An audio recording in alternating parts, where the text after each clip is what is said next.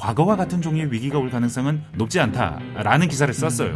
하지만 그 기사에도 무조건 붙습니다. 믿을 수 없다.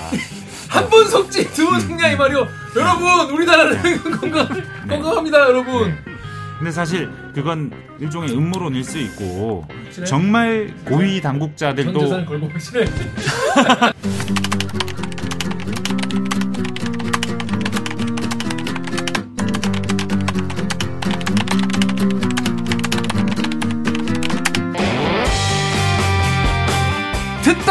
치고 보다 목이 막히는데 사이다 안 주는 본격 고구마 섭취 방송 댓글 읽어주는 기자들.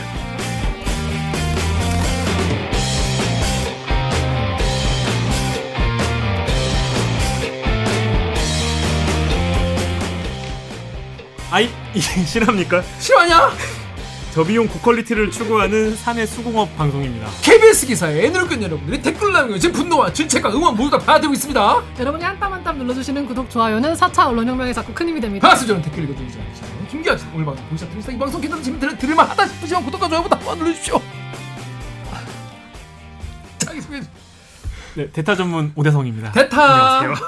대타 여러분 대타 자 왜 오대성 기자가 나왔냐 왜 나왔겠어요 뭐 항상 그렇듯이. 정규 기자가 없어졌어. 어, 어디 가셨나요? 신출 귀몰하다 이 말이요 한분 또뭐 뭐 하겠다고 또 어디 갔어? 가서 이번 주는 정규 기자가 없다 이 말이요 그렇습니다. 네. 맛있는 거 잘 사주나요? 어, 네. 앞으로 잘 사줄 예정입니다. 네, 아유 감사합니다. 크랩에서 본인이 만든 영상 하나, 하나 홍보하고 가시죠. 뭐 차범근 축구 교실이 또 없어진다라는 뭐 그런 것도 있었고. 마약 뭐 마약, 마약 마약. 마약이 좀 핫했거든요. 마약 마약 그래서 마약 뭐. 마약의 실태에 관해서 쭉 실- 설명해 주는 영상도 만들고. 궁금하면 저 오대영 기자 아니, 근데 수리남 보는 게 더 재밌을 것 수리남 같습니다. 네. 수리남 봤어? 아 수리남 봤죠. 다 봤어? 아 2화까지 봤어요. 아 그래? 아직 4화는 좀 남았고. 야 어떻게 꼭 중간에. 끊을 수가 있, 지 저는 1, 2, 3부를 봤는데 아, 강병수가 강병수 기자가 자기 볼 거래. 그래서 나보고 네. 자랑 같이 보자고. 에?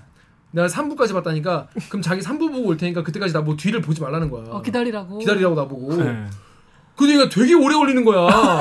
바빠가지고 그래가지고 각자 보지 뭘 그거. 그냥 같이 맞춰서 보재. 너무 로맨틱한데요? 아 너무 로맨틱하다. 나랑 같이 봐야 된다 이건 꼭. 그러니까 음. 오빠 그때까지 아, 영화관에서 보는 마. 것도 아니고. 아니고 각자. 그 아, 집에서 네, 네. 어, 가지고 지코바 먹으면서 4, 5, 6화 재밌게 봤습니다. 아 네. 자기 소개해 주시죠. 네, 안녕하세요. 작가 이만입니다. 한잘 지냈습니까? 네, 잘 지냈습니다. 뭐 지냈습니까? 저요? 아, 저는 여행도 갔다 오고. 어. 음 어디? 저 여수 금오도를 다녀왔습니다. 여, 여수 금호도? 네. 누, 누구랑? 가족 여행으로. 아. 되게 재밌. 아, 왜 물어보세요, 그러니까. 아니 제가 오프닝 때 헤드뱅잉을 좀 살짝 살살한 거는 아침에 일어났는데 아침에 이렇게 누워서 자, 자다 일- 일어났는데 아 이러는 거야. 왜? 몰라 아침에 일어났다 누이다 아 아 하는데 그다음부터 갑자기 목이 담이 와가지고 아. 어 목에 근육이 놀려가지고 이제 못 일어나겠는 거. 그 몸을 이렇게 돌렸다 이렇게 돌려가지고 어그 머리 이렇게 받치고 일어났어 이렇게 이렇게 바- 머리를 이렇게 오. 얼굴 톤 들고 일어났어 이렇게, 이렇게. 오. 그런 적 없어? 목, 목은 돌아가세요 이렇게 잘 지금? 지금 살짝 이렇게 같이 어, 몸이 아, 가야 아, 되나요? 아, 아, 아, 아, 아, 아, 안 들어와 이 이상 안 들어와. 아. 이거 이거 어떻게 하면 풀리는지 아시는 분 계시면 댓글로 남겨주시면 감사하겠습니다. 자 이만 이만 작가는 이제 가요. 치고 빠질 예정입니다. 작별 인사 부탁드릴게요. 다음 주에 봬요. 그래서 자 그, 아만보 아는 만큼 보이는 뉴스 아만보 코너에서는요 우리 서영민 기자 모시고 OECD가 본 한국의 상황에 대해서 이야기 나눠보도록 하겠습니다. 그러면 로고 주세요. 댓글 읽어주는 기레기 아니 아, 네.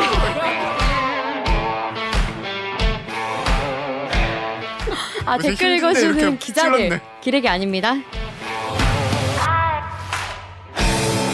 지금 여러분은 본격 KBS 소통 방송 댓글 읽어주는 기자들을 듣고 계십니다. 이번 주에도 대리기를 찾아주신 여러분 구독과 좋아요는 사랑입니다. 네. 자 뉴스 기사 보면은 아 제목만 보면 아 그래 세상이 그렇지 뭐. 세상이 뭐 힘들지 뭐. 나만 힘드나 다 힘들지 뭐. 생각이 들지만 기사를 자세히 읽고 보면 오, 오 이런 거였구나 싶은 완벽하게 이해된 아는 만큼 보이는 아만보 코너 되겠습니다. 자 지금 우리나라 경제가 뭐 힘들다 살만하다. 오늘 좀 올랐죠 그래도. 그래서 오늘 좀 올랐다. 일이 일비하는 분들 많이 계실 텐데. 자 우리가 우리 경제를 어떻게 보는가도 중요하지만 이게 우리가 원래 그 친구랑 싸움을 하거나 뭐 연인끼리 다툼하거나 부부끼리 싸워도 내 입장에서 본 거랑 또 딴 사람이 본 거랑 또 다르지 않습니까? 또 오히려 바깥에서 봐서 좀더 객관적인 이 평가를 할 수 있는 거거든요. 그래서 누가 봤냐? OECD가 봤다 이 말이요. OECD 는 누구냐? 우리 OECD에 하면 우리 맨날 OECD 최악. 맨날 OECD 최악. 그래서 뭐 왜 괜히 OECD 같은 거 가입해가지고 맨날 자, 자, 자존감 평균 깎아먹는. 평, 평균 깎아먹는 오- 우리 괜히 자존감 깎아먹고 그러냐 이런 얘기 있었는데 OECD에서 바라본 한국의 지금 경제 상황 어떤지에 대해서 요 기사를 보고 덕후의 익명님이 야 남이 더 잘 이해하고 있네 이렇게 얘기를 할 정도로 어, 잘 파악하고 있다는 그런 기사를 썼어요. OECD가 바라본 한국 노인과 청년이 특히 힘든 나라. 요 기사를 쓴 경제부의 서영민 기자 모셨습니다. 안녕하세요. 안녕하세요. 자기 소개해 주세요. 아, 네. 경제부 서영민 기자입니다. 반갑습니다. 기재부 출입하고 있는데 네. 음, 기재부가 OECD, IMF 이런 국제기구들을 담당해서 그쪽에서 우리나라 보고서를 쓰면 어. 그걸 한국말로 한국 기자들에게 전달을 해주거든요. 음. 물론 아주 중요한 경우에는 해외 특파원들이 직접 뭐 쓰기도 하고 그러지만 일반적으로 기재부가 요 담당하는 기재부의 출입처 정도 되겠죠. OECD, IMF, 뭐 월드뱅크, 어. 뭐 그런 곳들 뭐 그 보고서 중에 하나여서 어, 기재부 출입 기자이기 때문에 지금 좀 살펴보게 됐습니다. 근데 다른 이거 관련된 기사도 많이 있었는데 서영민 기자 기사는 네. 이번에 굉장히 뭐랄까 되게 한국의 상황을 딥하게 꿰뚫는 직관 이런 걸 좀 볼 수 있었어요. OECD는 늘 그런 보고서를 내요. 그러니까 나 OECD가 처음 본 거예요. 기사로는 처음 본 것 같아. 경년으로 어, 한국 보고서를 냅니다. 2년에 한 번씩. 근데 이게 회원국들에 대해서 다 내요. 그러니까 회원국 회원국에 대해서 계속해서 경년에 한 번씩 보고서를 내는데 그 보고서는 그 회원국의 현재 경제 상태 음. 그리고 거시 경제 장기적인 안정성 음. 그리고 동시에 이 장기적인 안정성이 다른 나라들과 비교해 보면 어떤 점에서 위협받을 수 있는지에 대한 각국 경제 특징 같은 걸 정리해요. 늘 정리하고 원래 하던 얘기고 예전에도 쭉 해왔을 얘기인데 음. 근데 우리 OECD 보고서 하면 제일 관심 있는 거 아 그래 올해 성장률 얼마? 음. 음. 2.6, 2.8, 3.0 뭐 요 숫자 그죠, 그죠, 그죠. 요 숫자에 관심이 있고 여기서 조금 더 관심이 있으면 내년 숫자는 얼마? 그렇죠. 보통 이 정도 관심에서 끝납니다. 약간 스트레이트 기사가 되고 말아요. 음. 그쵸, 그쵸. 그 뒤에 긴 내용들은 잊혀집니다. 그러니까. 근데 OECD 보고서를 좀 더 자세히 소개해 주고 싶은 그럴 만한 가치가 있어 보여서 소개를 했는데, 그러니까. 근데 남들이 했다면 남들이 이런 종류의 기사를 썼다면 제가 안 네, 썼겠죠. 네, 네, 근데 네. 사실 OECD 보고서를 가지고 조금 더 기사를 쓰는 다른 회사들의 경우에도 네. 각자의 관점과 어, 각자의. 관심사가 뭐. 관심사가 있어요. 음. 네. 근데 그 각자의 관심사대로 기사를 쓰는데 이를테면 뭐 진보 언론은 우리나라가 기후 대응이 부족하다더라. 아니면 우리나라가 뭐 고령층 음. 뭐 대우를 제대로 못 한다더라. 뭐 청년층에 문제가 있다더라. 아니면 뭐 보수 언론 같은 경우에는 우리나라 재정 준칙이 OECD가 좋다고 했다. 음. 연금 개혁을 해야 된다고 했다. 각자 다른 지점만 그렇죠, 봐요. 그렇죠, 그렇죠. 네, 각자 보고 싶은 것만 보니까 물론 그것들이 다 거짓인 건 아닙니다. 다 사실인데 근데 OECD가 우리 경제를 어떻게 보는가, 우리 경제의 장점은 무엇이고 단점은 무엇이라고 보는가를 OECD 입장에서 좀 소개해주면 우리나라가 음. 우리가 멀리서 보이지 않을까. 네. 우리가 관심 있는 게 OECD는 뭐 네. 어떻게 바라보는가를 네. 있는 그대로 어, 드라이하게 드라이하지는 않죠. 드라이하지 않게 네. 촉촉하게 관점은 좀 있겠죠. 네. 네. 근데 여튼 OECD가 무엇이 중요하다고 했는지 특히 이분들이 2년에 한 번씩 보고서 낼 때마다 한국에 와서 설명회를 합니다. 그래서 사- 기자들 상대로 설명회를 하면서 막 우리는 이런 거 이런 거 놀랐고 이런 거 이런 거 한국 경제가 걱정해야 될 것 같고 이런 얘기들을 해요. 근데 그 간담회장의 분위기에 좀 적합한 그런 종류의 기사는 적었던 것 같습니다. 그래서 쓰게 됐고 특히 또 기재부도 마찬가지예요. 뭐 보수 언론, 진보 언론만의 문제가 아니고 기재부도 보면 그 보고서를 낼때 영어로 돼 있잖아요. 음. 그렇겠죠. 러니까 영어로 돼 있는 걸 기재부가 이걸 번역해 주는 역할을 한단 말이에요. 근데 어. 번역을 해 놓은 정작 OECD의 직접적인 그 언급에 대한 문서는 뒤에 별첨으로 되어 있고 어? 그 보도 자료 자체는 기재부의 입장이 보도 자료입니다. 아. 이미 한 번 기재부가 네. 한번 이렇게 보고서 마사지를 네. 한걸 내네. 이를테면 이런 거예요. 막 한국 경제 성장률이 올해 꽤 좋습니다. 음. 그게 1번이라면 2번은 아 우리 뭐 재정 준칙에 대해서 OECD가 동의를 했습니다. 어, 온실가스 감축을 위한 우리의 노력을 OECD가 지지해 줬습니다. 아니면 뭐 양도소득세이나 부동산세 이런 우리 정부의 개혁 방침을 OECD가 지지해 줬습니다. 그러니까 정부는 OECD가 낸 보고서를 우리 정책 방향이 옳다는 것을 증명하는 도구로 활용하고 싶어요. 그러고 싶겠죠. 네, 뭐 그러고 싶은 네, 마음이 네. 어느 정부나 마찬가지일 네, 네. 겁니다. 늘. 그래 왔고. 그런데 그렇게 이렇게 정부도 분치를 하고 네. 보수 언론도 진보 언론도 각각 분치를 하니까 전체 그림을 보기는 더 어렵다. 그래서 서영민 기자가 짧게 기사를 짧게 한번 암싸봤다, 이 요약해봤다. 말이야. 네, 네, 그 그렇습니다. 보니까 여러분 재밌는 내용이 많았어요. 음. 첫째로 OECD가 우리나라 성장률 보고 일단 놀랐다. 네. 어. 이번에 보통 우리나라 경제 성장률이 연초에 발표하고 어, 우리나라 기관들 한국은행도 정부도 연초에 한 번 하고 뭐 한 3월이나 4월에 한번 음. 하고 6월에 또 하고 9월에 또 하고 이런 식으로 계속 전망했던 걸 그 수치를 수정해 나가요. 음. 근데 지금 여러분들이 다 아시겠지만 물가가 매우 위험한 상황이고요. 뭐 전쟁 때문에 맞아요. 원자재 가격 때문에 천연가스 가격 때문에 계속 물가가 올라가고 세계 경기는 안 좋고 이 와중에 세계 중앙은행들이 금리를 올리고 특히 미국의 중앙은행이 금리를 올리고 있기 때문에 굉장히 경제가 안 좋아진다, 나빠진다. 그런 와중 우리나라 서- 성장률 전망이 계속 수정됐어요. 작년 연말 12월 올해 초 기준으로 3.0에서 3.1 정도가 많았거든요. 한국은행도 정부도 예, 국제 기관들도. 근데 지금 쭉 내려갔어요, 지금. 아. 3.0, 3.1에서 2.8, 2.7, 6, IMF는 2.3까지 나왔습니다. 올해 성장률이. 그 OECD도 이미 2.7까지 내려놨었는데 이번에 전망을 발표하면서 한 두어 달 만에 0.1% 포인트를 올렸어요. 오. 그러니까 모두가 내리고 있는 와중에 OECD만 올렸다. 이게 좀 특이한 지점이긴 했어요. 이 뭐 0.1% 포인트니까 큰 건 아닌데 그 여튼 올리긴 올렸단 말이죠. 그래서 아 이건 좀 특이하다. 왜 올렸는지에 대해서 좀 의미 부여를 할 필요가 있겠다는 생각이 들었는데 마침 그 OECD에서 온 빈센트 코엔 빈센트 코엔. 그 한국에 설명하러 왔습니다. 2년 전에도 왔고 올해도 왔습니다. 그래서 설명하러 와서 하는 말이 그 이분이 막 얘기하면서 자기가 논점에 해당하는 부분이 나올 때마다 놀랐다. 내지는 한국 경제가 다른 나라 경제들과 좀 다르다라고 얘기할 때마다 놀랍다라는 표현을 해요. 근데 이 여기 한국 경제가 올해 올라가는 부분에 대해서도 아 우리가 지금 낙관적인 전망을 한 거 알고 있다. 아 옵티미스틱하다 우리가 니네 나라 정부보다도 어쩌면 우리가 더 옵티미스틱할 오. 거다. 아, 이런 경우 흔치 않은 건 알고 있는데 우리는 데이터 보니까 그렇게 나와서 우리는 그렇게 했다라면서 이렇게 설명을 하는 거예요. 우리나라가 코로나 대응도 잘했고 수출도 꽤 괜찮고 그래서 한 2.7 정도까지 내려놨던 걸 있었는데 근데 뭐 여, 여튼 여러 가지 그 뒤에 나온 데이터들 그리고 앞으로 나올 데이터들을 추정해 보니 생각만큼 나빠질 것 같지는 않다. 그래서 뭐 큰 의미는 없지만 상징적인 수준에서 기존 전망보다는 조금 더 나아질 것 같다라고 해서 2.6에서 아, 2.7에서 2.8로 어, 수정을 했다라는 겁니다. 특히 인상적인 게 네. 마치 코로나가 없었던 것 같이 지금 한국, 네. 한국은 하고 있다는데 이게 다른 나라랑 크게 차이가 있는 건가요? 예, 그래프를 두 개를 가져왔어요. 그, 그 말을 하면서 PPT를 옆에 띄워놨는데, 근데 실질 GDP 추이라는 것을 어, 뒤에 있어요 그래프가. 어, 여기 있군요. 네, 예, 맞아요. 여기 이렇게 아, 이렇게 올라가고 있죠. 여기 그쵸, 그쵸. 코로나 때 이렇게 꺾였습니다. 네, 네, 네, 예, 네. 꺾였는데 우리나라도 조금 꺾였는데 네.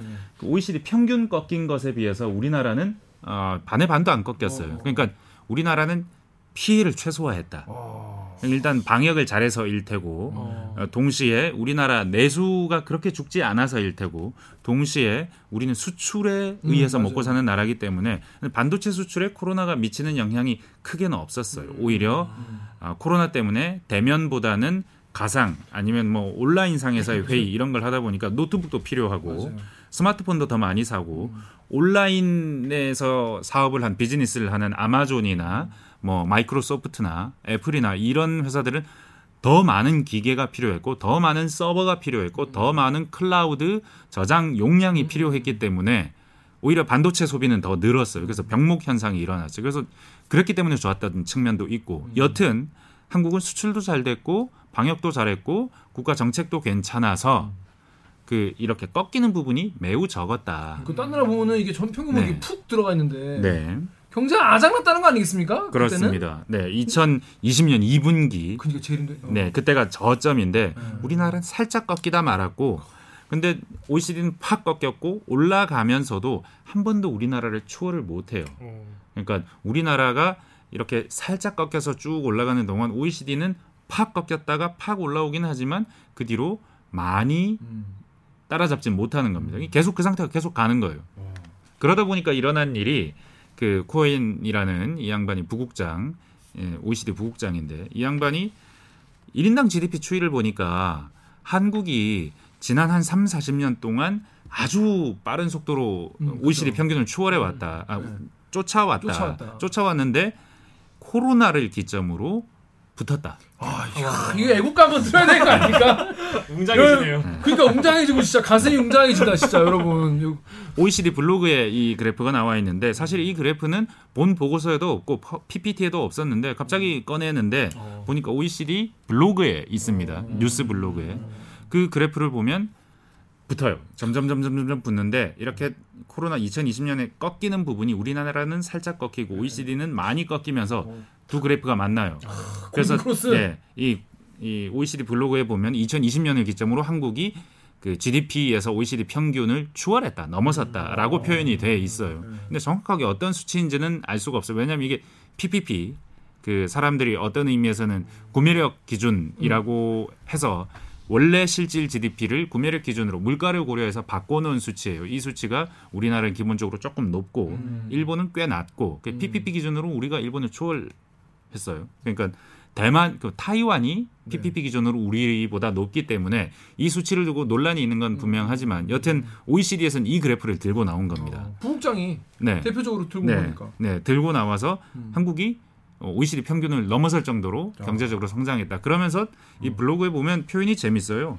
한국이 뭐 이게 현대 한국에 못 가봤다고 뭐 현대 한국의 근대성 뭐 이런 걸 모르는 거 아니다 너네들. 너네 혹시 스마트폰을 쓰고 있다면 한국을 체험하고 있는 것이고 동시에 현대 차를 탄다면 아니면 BTS 음악을 듣는다면 아니면 블랙핑크 음악을 듣는다면 아니면 오징어 게임을 본다면 뭐 이상한 변호사 우영우를 본다면 어, 이미 당신은 한국을 체험하고 있다.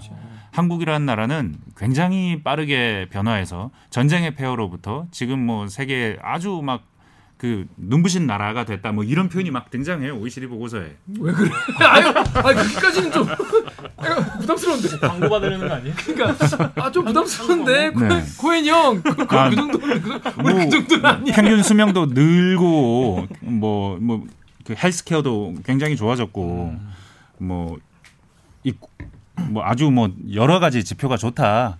아, 한국이 이렇게 좋아졌다라는 의미에서 늘 의미를 부여하는 부분이 있습니다. 근데 그 부분이 코로나로 인해서 더 부각이 됐고 특히 뭐 여기 실질 GDP, PPP 기준으로 보면 OECD 평균을 넘어섰다라는 의미도 있고 여러모로 어, 한국은 어떻게 이렇게 코로나가 없다는 듯이 이럴 수가 있지? 우리 다른 나라들은 이렇게 힘들었는데라는 취지의 논란 이게 일본 논란이었습니다. 그러니까 우리가 다른 나라에 살아보지 않아, 않고 기사로만 접하니까 다른 나라 얼마나 코로나 때문에 힘들었는지 네. 잘 체감을 못 하잖아요. 음. 근데 뭐, 뭐 외국에 사는 친구들 얘기만 조금만 단편적인 것만 들어도 음. 정말 우리- 우리는 한 번도 겪어보지 못한 막 코로나가 음. 막 전신주를 통해서 감염된다고 막 마을 주민들이 전신주 막 문을 틀- 틀어뜨리고 막 그래서 여- 아, 와이파이 끊기고 막. 그런 나라가 그 있어요. 파리 어. 파리 그랬다니까. 어 프랑스?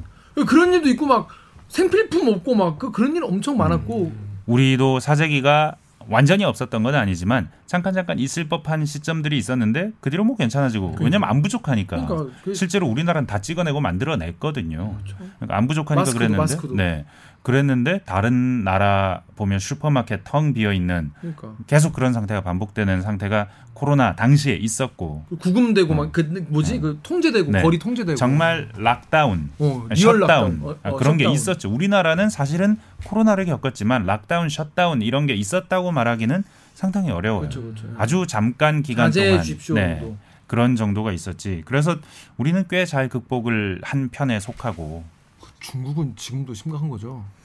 그러니까 중국은 매우 좀 특이한 나라입니다. 특이한 나라. 예, 그 나라는 지금 이제 시진핑이 세 번째 임기를 결정지어야 되는 네, 당대회가 네, 눈앞에 있고 네. 그거 앞두고 그 어떤 정치적 리스크도 만들고 싶지 않은데 그동안 우리는 코로나 대응을 너무 잘했다. 예. 우리는 몇천 명밖에 안 죽었는데 그러니까. 미국은 100만 명 넘게 200만 명 넘게 죽었다. 저 체제가 과연 우월하냐? 음. 우리가 옳다라고 계속 주장해 왔는데 우리가 옳다라고 주장했던 걸 당대회를 앞두고 바꾸기가 어려운 그렇죠. 거예요. 그리고 그 어떤 변수도 만들고 싶지 음. 않은 거예요. 그래서 지금 계속 제로 코로나라는 지금은 하면 안 되는 게 너무 당연할 것 같은 아, 아니잖아. 어, 그런 정책을 지금 하고 어, 있습니다. 무서워 진짜. 어, 그러니까 도시 전체를 봉쇄하고 상하이도 봉쇄했죠, 뭐. 텐진도 봉쇄했죠, 뭐 여기저기 뭐 네. 돌아가면서 계속 봉쇄하고 있지 않습니까? 그런 기사 있더라. 전 세계가 다 지금 음. 코로나에서 이제 좀 음. 이제 해결이 되는데 네. 중국만 빼고. 그 영향 때문에 우리나라 수출도 조금 안 좋아지는 것일 수도 있고 전 세계적으로 병, 작은 종류의 예전 같은 큰 공급망 병목 현상은 없지만 여전히 계속해서 병목 현상이 있고 이 세계 경제에 악영향을 주고 있는 측면도 있죠. 중국은 매우 특이한 그러니까요. 네, 경직된 제로 코로나 정책을 지금도 고수하고 있고 우리는 어느 순간 풀었죠. 네. 풀었고 어느 순간은 지금은 이제 마스크도 실외에서는 아예 안 써도 되죠. 뭐 상황도 많이 바뀌었고 달라졌습니다.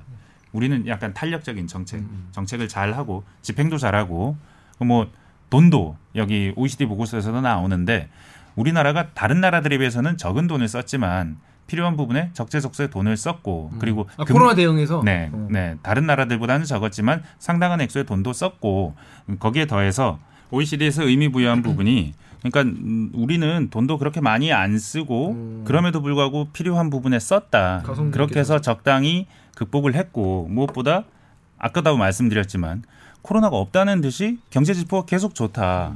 그래서 매우 특이하다라고 했는데 동시에 금리 인상도 적절한 시점에 다른 나라들보다 빨리 했다. 그래서 미국과의 금리 차가 아. 지금 우리가 역전됐다고 그러잖아요. 따라잡았구나. 예. 잘. 어지간한 나라들은 다 지금 굉장히 벌어져 있습니다. 미국하고. 근데 우리는 그래도 붙어 있는 편이에요. 아 근데 그게 여러 차례 금리 인상했기 입장에서는 때문에. 네. 이게 천천히 처마 그러니까 천천히 맞는 거잖아. 천천히 맞 이제 네. 천천히 맞으면서 이제 그걸 쌓아가는 건데 다른 나라는 그러면 계속 누르고 있다가 금차 확 벌어지면은 나라가 더 더 거기서 더 힘들어지는 거예요. 국가별로 다르죠. 아니, 지금 국가별로 우리 다른데. 힘들긴 한데 네. 우리도 금리가 상당히 높습니다, 지금. 나 신용대출 네. 금리 저도요. 미쳤어. 네. 금리가 지금 뭐 4% 5% 넘어가고 나는 있으니까. 뭐 사면 감사하지. 아, 그런가요? 5점 어, 막 아, 어, 죄송합니다. 그 금리가 굉장히 높고 네. 어, 그래서 좀 힘들긴 한데 근데 여기까지 우리는 서서히 서서히 올라왔기 때문에 음. 뭐 나름대로 그런 측면에서 중앙은행도 자기 역할을 해서 어느 정도 관리해 가는 측면이 있기 때문에 괜찮았다. 그리고 무엇보다도 중요한 게 올해 성장률을 살짝 올렸는데 내년 성장률은 좀 내렸어요. 많이 내렸어요. 많이 내리면서도 하는 말이 우리가 좀 내리긴 했는데 IMF나 다른 정, 너네들 정부기관 그리고 한국은행의 전망보다는 우리가 더 높을 거야. 우리가 더 낙관적이야. 그리고 우리는 너네 경제가 soft landing 할 수 있을 거라고 봐라고 자, 합니다. 그 얘기입니다. OECD가 우리나라 경제가 그래도 괜찮아. 그리고 soft landing, 연착륙이 가능할 것 같다라고 얘기를 했다는데 일단 연착륙이라는 게 큰 탈 없이 점점 뭔가 이제 어? 네. 이게 잘 착륙하는 거잖아요. 근데 어떤 상태에서 어떤 상태로 연착륙이 잘 될 것 같다는 이야기인가요? 지금 경기가 물가가 여튼 올라 있으니까 그렇죠. 과열됐다고 보는 게 맞는 상태죠. 음. 앞으로 상태는 완전히 다른 상황이 올 거라고 모두가 기대하고 있어요. 금리를 매우 많이 높여놨기 때문에 무슨 얘기냐면 미국이 금리를 막 높이고 있기 때문에 미국에서 돈을 빌리지 않을 거예요, 사람들이. 그렇죠. 돈을 빌리지 않고 그렇게 되면 돈의 값이 계속 금리는 올라가는데 돈은 점점 시중에 돈은 줄어드는 상황. 그렇게 되면 결국 투자를 안 하게 될 거고 그쵸. 빚을 내서 집을 사지 않을 거고 음. 빚을 내서 소비를 하지 않을 겁니다. 그래서 경기가 나빠질 거예요. 경기가 일부러 나빠지라고 이- 그쵸, 지금 이러고 그쵸. 있는 겁니다. 예, 근데, 예. 근데. 음. 미국의 경우에는 딱 그 정도 수준. 근데 다른 나라들은 우리나라 지금 환율이 어떻습니까? 1,400원 1,400원 넘어갔죠. 네, 달러당 1,400원 넘어갔는데 근데 이 얘기 나올 때마다 같이 나오는 뉴스가 있죠. 우리나라만 오르는 게 아니다. 음. 일본은 더 심하고 영국도 더 심하고 EU랑 우리랑 비슷한 정도고. 음. 자, 이 정도면 우리가 위기냐? 아니야. 라는 얘기를 많이 합니다. 여튼 환율 때문이에요. 음. 근데 환율이 이렇게 높아지고 있으니까 다, 다른 나라들은 안 그래도 힘들고 이 환율 높아지는 걸 줄이려면 다른 나라들도 금리를 올려야 돼요. 미국만큼. 그렇죠. 미국에 가깝게 아니면 미국 보다 더 음. 신흥국들은 올려야 됩니다. 근데 이렇게 올리다 보면 미국보다 더 수축됩니다. 그쵸. 왜냐하면 경- 미국은. 실제로 경기가 과열됐기 때문에 이걸 누르는 거지만 음. 돈이 시중에 많아서 다른 나라들은 우리 경기가 과열돼서 누르는 게 아니에요. 우리 물가 상승률 기껏 해봐야 뭐 5% 수준인데 지금 미국 7, 8, 음. 뭐 영국 9, 10 이렇게 가던 수준이 아니거든요. 근데 걔들에 맞춰서 올려야 되는 거예요. 음. 그런 나라들을 왜냐하면 우리는 우리나라 중앙은행은 우리나라 정부로부터는 독립돼 있을지 모르나 음. 미국 중앙은행 미국 중앙은행으로부터는 독립돼 있지 않기 때문입니다. 그렇죠. 그래서 미국이 올리면 우리는 따라가야 돼요. 우리. 경제 상황과 음. 무관하게 음. 더 힘들어지는 거예요. 우리는 음. 우리는 그렇게 안 올려도 되는데 음. 환율 때문에 올려야 되니까 그렇게 되다 보면 전 세계가 매우 안 좋아지고 그래서 내년 경기는 전 세계는 지금 예상했던 것보다 훨씬 안 좋다. 올해가 안 좋아지는 것보다 더 안 좋아진다. 힘들고 작은 나라일수록 더더더 안 좋다. 음, 더더 안 좋다. 경제 근데 팬더멘털이 음. 약한 나라일수록 더더더 펀더멘털. 어. 어. 어, 그러니까 그, 그런 그런 아, 또 하나 써봤는데 그더 많이 타격을 입는다는 거죠. 네. 네, 그. 연착륙이라는 거는 그럼 결국 어떻게 되는 걸 연착륙? 그러니까 경착륙은 그렇게 타격을 입고 실업이 생기고 그리고 경기가 꼬라박고 부동산이 팍팍팍 꺼지고 아. 아무도 물건을 사지 않고 마이너스 성장에 가까울 정도로 성장을 적게 하고 그럼 세계 성장률 뭐 0. 몇 퍼센트대 뭐 선진국들은 마이너스로 내년에 다시 돌아갈 수 있다 뭐 이런 얘기도 나오고 있기 때문에 근데 그렇게 될 수도 있는데 우리 경우에는 성장률이 조금 꺾이고 말 것이다. 그러니까 성장률 조금 꺾이고 실업률도 그렇게 많이 높아지지 않고 동시에 생산한 우리는 수출을 잘 하는 나라기 때문에 수출하는 것도 뭐 물론 올해보다는 안 좋겠지만 그렇게 많이 나빠지지 않을 것이다. 그래서 너희 경제는 큰 고통을 겪지 않고 고통이 없진 않겠지만 다른 나라들에 비하면 상당히 적은 고통만 겪고 지나가는 나라가 될 것이다. 왜냐하면 너희 나라 경제는 늘 언제나 좋았으니까.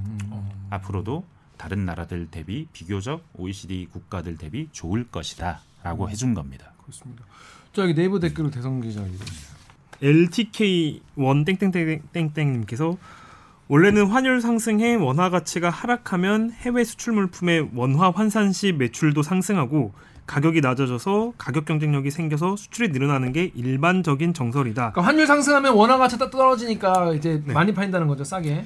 근데 문제는 지금은 극단적으로 국제 진영 간 보호 무역주의가 강화되는 상황인데 그동안 수출을 많이 했던 나라들이 반대 진영이라 수출을 하면 안 되도록 강요받고 있는 상태다. 그러니까 지금은 이제 전 세계 경제적인 국가들이 서로 이제 각자 도생하는 그런 분위기란 얘기예요. 기사처럼 우리나라는 내수 소비로 상황이 좋아질 수 있는 내수 규모가 아니다. 아, 내수 규모가 작기 때문에 그렇게 내수 소비로 상황이 지금 뭐 천천히 연착륙하고 뭐 그렇게 될 수 있겠냐 이런 걱정 어린 말씀이세요. 이런 내용이 되게 많아요. 사람들이 많이 뭐랄까 걱정을 많이 하시는 것 같아요. 많은 국민들이. 네. 또 네이버의 코코땡땡님은 야 이거 제2의 IMF 보는 것 같다 이거. 97년에도 이런 기사 있었다 이 말이요. 우리 경제 음. 튼튼하다. 튼튼하다 걱정 없다. 없다. OECD가 괜찮다고 했다 이 말이요. 이런 기사가 97년에도 많이 나왔다 이 말이요. 잘할 수 있다. 이길 수 있다.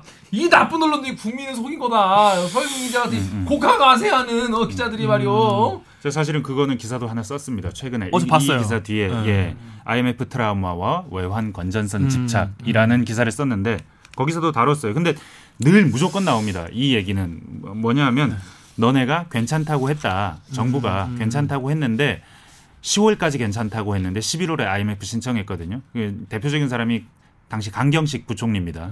부총리가 우리나라는 펀더멘털이 좋아서 아무 문제가 없을 것이다라고 여러 번 계속해서 말해왔어요. 그래서 한번 속지 두번 속냐. 그러네. 10월 달까지 말했는데 11월 달에 구제금융 신청한 거예요. 미쳤다. 그러니까 알면서도 너네 그러지 않았느냐. 이게 영화도 됐죠. 국가부도의 날. 그 영화가 바로 그 영화입니다. 네. 그 얘기를 다루고 있습니다. 그러니까 믿지 않는 거예요. 믿지 않으니 정부가 아무리 설명해도 믿지 않는데 근데 정부가 이번에 또 설명을 갖고 나왔단 말이죠. 우리나라 외환 건전성이 어떻게 평가될 수 있고 우리가 얼마나 노력을 해왔는지. 그래서 과거에 일어났던 종류의 위기들, 97년의 외환 위기는 기업들이 빚을 너무 많이 빌려 써서 그래서 그걸 갚지 못해서 일어난 네, 그래서 국-. 기업들이 무너진 2008년 금융 위기는 은행들이 단기 차입금을 너무 많이 빌렸어요. 기업들도 환차손, 환차익 요런 차원에서 돈이 필요해서가 아니고 단기 자금으로 뭐 달러를 사고 뭐 그렇게 해서 달러가 좀 싸졌을 때 팔고 뭐 이런 식으로 계속 환차손을 환차익으로 바꾸기 위해서 그런 과정에서 단기 차입금을 많이 썼기 때문에 그러면 기업이 빚 내는 것 그리고 단기 차입금을 금융기관 내지는 기업들이 가져오는 것 이것 규제하고 동시에 많은 돈을 우리 국가가 곳간에 쌓아놓으면 외환 보유고를 쌓아놓으면 좋겠다는 식으로 한 세네 가지 이상의 도구들을 만들고 만들어왔던 과정들에 대해 기사를 쓰긴 했는데 결국 그런 차원에서 보면 일단 과거와 같은 종류의 위기가 올 가능성은 높지 않다라는 기사를 썼어요. 하지만 그 기사에도 무조건 붙습니다. 믿을 수 없다. 한번 속지 두번 승리야 이 말이요. 여러분 우리나라는 건강 네. 건강합니다 여러분. 네. 근데 사실 그건 일종의 음모론일 수 있고 좀 찬찬히 본다면 과거와는 다른 상황이라고는 분명히 말할 수 있다. 근데 확실해요? 확실해? 정말 고위 전 당국자들도. 정말 고위 당국자들도 하는 말이 뭐냐면 뭐 우스갯소리로 이런 이런 말을 합니다. 어 내가 정말 펀더멘털 언급했다가 아주 완전 역사에 남은 그 양반이 될까봐 내 말은 못 하겠는데 아 지금 우리 상황이 아닌데 아 참 이런 얘기를 해요. 너무 자신감 있게 말했다가 네. 음. 역사에 남는 어. 그런 게 될것 음. 같다. 아, 그런 상황이 될까봐 말은 못 한다. 어, 하지만 아참 그때랑은 다른데 어. 예, 라는 얘기는 합니다. 다만 과거와 같은 종류의 위기가 반복될 가능성은 없지만 새로운 종류의 위기가 온다면 그러니까 지금까지 닥치지 않은 종류의 위기 종류에 대비가 되어 있느냐. 왜냐하면 우리는 근본적으로 대외 그 질서 변화에 매우 민감하게 그렇죠. 반응하는 나라기 그렇죠, 때문에 그렇죠. 외국 우리 우리가 아무 잘못이 없어도 우리는 아주 괜찮지만 외국에서 무슨 일이 생겨서 뭔가 뻥 터지면 이를테면 지금 영국에서 지금 터질 수도 그러니까요. 있다고 그러잖아요. 음. 아니면 이탈리아에 지금 무솔리니 이후 최초의 최- 극우파 네. 여성 리더가 등장했다고 하죠. 그 나라들에서 뭔가 뻥 터져서 그 나라들이 나 그러니까. 빚못 갚아. 내지는 아이고 나 IMF 가야 되겠네. 하게 되는 상황이 oh, shit! 생기면 어 그 이제 어. 돈 빌려줄 때는 어. 이제 앉아서 빌렸다가 네. 받을 때 서서 받아야 네. 되는 거잖아. 그러니까 만약에 그렇게 돼버리면 우리나라가 과연 대비가 돼 있느냐 아. 여기에 대한 답을 할 수는 없습니다. 역시. 그럼에도 불구하고 음. 일단 어느 정도 준비는 돼 있습니다라는. 얘기를 계속 하고 있고 실제로 수치들만 보면 그래 보입니다 지금. 자, 살아나갈 구멍은 하나 마련이 된 상태. 아, 그런데 일단 이 국제 경제적인 차원에서는 우리나라가 이런 대비가 돼 있다 손 치더라도 네. 국내적으로 그러면 우리나라가 그러면 지금 모두 행복한 그런 경제적으로 행복한 그런 상황인가? 또 OECD에서 또 다른 이야기도 했어요. 이런 긍정적인 분위기 이야, 이야기도 했지만 굉장히 지금의 현 세태를 잘 꿰뚫고 있는 그런 지적들을 했더라고요. 근데 이 한국은 참 특이해. 음. 제가 쓴 기사는 크게 세 가지의 논람으로 구성되어 있습니다. 첫 번째, 네. 빈센트 코엔의 첫 번째 놀람. 오, 한국 경제 너무 좋아. 어 코로나 없어요. 코로나 맥- 겪었나 몰라요. macro economy 너무 좋아요. 너무 좋아요. 어, 한국 왜, 왜 이렇게 좋죠? 최고예요. 어, 좋아요. 나머지 두 개는 너네 인구가 좀 걱정이야. 음. 어, 너무 좀 2040년 되면 일본보다 더 초고령 사회가 될 것 같아. 음. 40년대 언젠가. 그거 굉장히 걱정이 되고 그리고 동시에 아, 너네는 inequality가 너무 심해. 음. 평균적인 숫자로 나오는 그 불평등. 그 불평등 숫자는 우리나라가 나쁘지 않습니다. 음. 그 대표적으로 여러분들이 알고 있는 게 지니 계수가 지니 있을 계수. 겁니다. 뭐 가장 부자와 가장 음. 가난한 사람의 인구 분포, 네. 분포가 뭐 이게 직선과 이 분포 곡선 사이의 요 면적이 전체 몇 퍼센트냐 해서 그게 한 30% 정도 수준이면 아주 건전한 0.3 진위 계수. 0.3 내지 3점 몇이라고도 하던데. 진위 계수가 3, 3대 있으면 뭐 괜찮은. 4대 가까워질수록 아 이 나라 좀 불평등한 나라. 4가 넘으면 아 이 나라 좀 많이 불평등한 나라라고 하는데. 근데 이건 절대적인 기준이 있는 건 아닙니다. 근데 진위 계수상으로 봤을 때 우리나라는 상당히 건전한 편. 음. 그리고 시장 소득 기준으로 봐도 건전하지만 그러니까 시장 소득이라는 건 개인들이 시장에서 벌어들인 월급 같은 것. 여기에다가 정부가 가처분 소득이라는 개념이 있는데 정부가 보태준 것들 시장 외에서 받은 이전 소득들을 포함한 개념인데 이걸 포함했을 때 건전성 둘 다 괜찮아요 우리나라는. 음. 아, 그 지금까지 숫자도 보면 악화되는 추이도 별로 없습니다. 그러니까 이를테면 10분위 분배율이라는 숫자도 아니면 팔마 계수라고 부르는 또 다른 종류의 분배 지표도 아니면 5분위 배율. 어떤 지표로 봐도 다 각 지표마다 괜찮아. 의미하는 불평등의 수준이나 어, 타겟으로 삼는 그 어떤 관념이 다릅니다. 뭐 1분이 돼 10분이 그러니까 가장 부자와 가장 가난한 사람이 얼마나 차이 나냐가 중요하다라는 관점도 있고 가운데 정도 사는 사람이 뭐 제일 잘 사는 사람들로부터 얼마나 차이 나냐 아니면 하위 한 20% 내지 40%가 평균에 비해서 얼마나 떨어져 있냐 아니면 가장 많이 버는 사람과 얼마나 차이가 있느냐 각자 의미하는 이 숫자마다 의미가 다르겠죠. 관점에 따라 다르겠죠. 그 대부분의 숫자에서 한국은 숫자가 좋습니다. 괜찮아요. 굉장히 평등한 편에 속한 나라입니다. 그런데 OECD가 아니라고 지적합니다. 아니야. 놀라워라고 지적한 겁니다. 놀라워라고. 놀라운 네. 거죠. 두 개가 놀라워. 두 개가 놀라워. 인구가 너희 빠르게 고- 초고령화 시대로 갈 네. 거야. 그리고 또 하나는 불평등이 어떤 부분에서 굉장히 심해. 네. 이 두 가지가 문제예요. 자, 첫 번째는 고령화 속도예요. 근데 덕후의 익명님이 노인 빈곤율이 이렇게 높은 줄 몰랐네라고 하고 익명의 또 다른 분 연금 개혁이 시급한 거 아니냐 댓글을 보고 이런 얘기를 하셨는데 네. 근데 아니 초고령 사회라고 해도 어뭐 부양할 경제적인 이 토대가 튼튼하고 또 나이를 먹을수록 돈을 더 많이 벌고 이러면 뭐 문제가 안 되는 거 아니겠습니까? 그렇죠. 나이가 들어도 계속해서 나오는 소득원이 있으면 이를테면 국민연금이 대표적인 거겠죠. 그게 있으면 혹은 아니면 나이가 들어도 계속 일을 하고 있으면 괜찮을 수도 있어요. 근데 한국 상황을 보니까 OECD가 보기에 이 그래프가 하나가 너무 놀라운 겁니다. 이 뭐냐면 연령별 빈곤율 추인데 아 이거 너무 놀랐어요. 네. 그거. 0세에서 17세까지 18세에서 25세, 26에서 40세, 41에서 50세, 51에서 65세, 그리고 여기서부터 노인입니다. 66에서 75세, 너무 이거 실화냐? 76세 이상.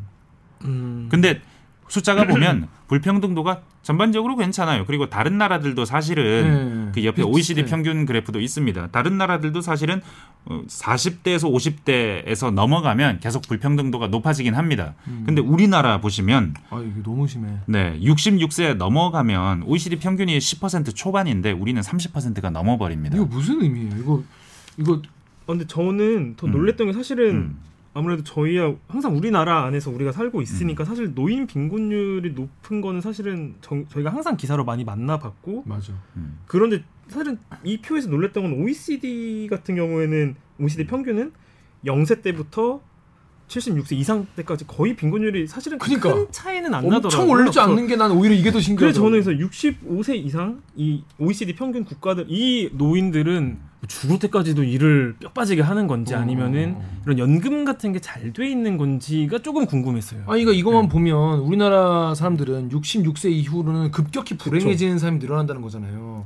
가난이 불행의 시작이기도 하니까. 얼마 전에 자살률 통계가 발표됐습니다. 음. 어, 역시 또 노인들 자살률 그리고 우리나라 자살률이 어떤 연령 계층에서는 1등이다. 뭐 음. 보통 사망보다 높다. 그리고 노인 연령층에서는 1등은 아닙니다. 근데 노인들은 원래 병원으로 돌아가시니까 음. 그래서 자살률이 1등이 되지는 않는데 근데 뭐 몇만 명당 음. 몇 명이 죽는다 자살로 죽는다 이런 숫자만 보면 우리나라 여전히 뭐 자살률에서 다른 나라들이 넘볼 수 없을 만큼 매우 높습니다. 이 음. 이유가 노인의 자살이 많은 이유 역시 여기에 있는 겁니다. 아니 너무 높아. 네. 너무 드라마틱. 사실은 방금 OECD 국가에서 뭐 큰 차이가 없다고 말씀하셨지만 꽤 차이가 있어요. 어. 26에서 40세는 10%가 안 됩니다.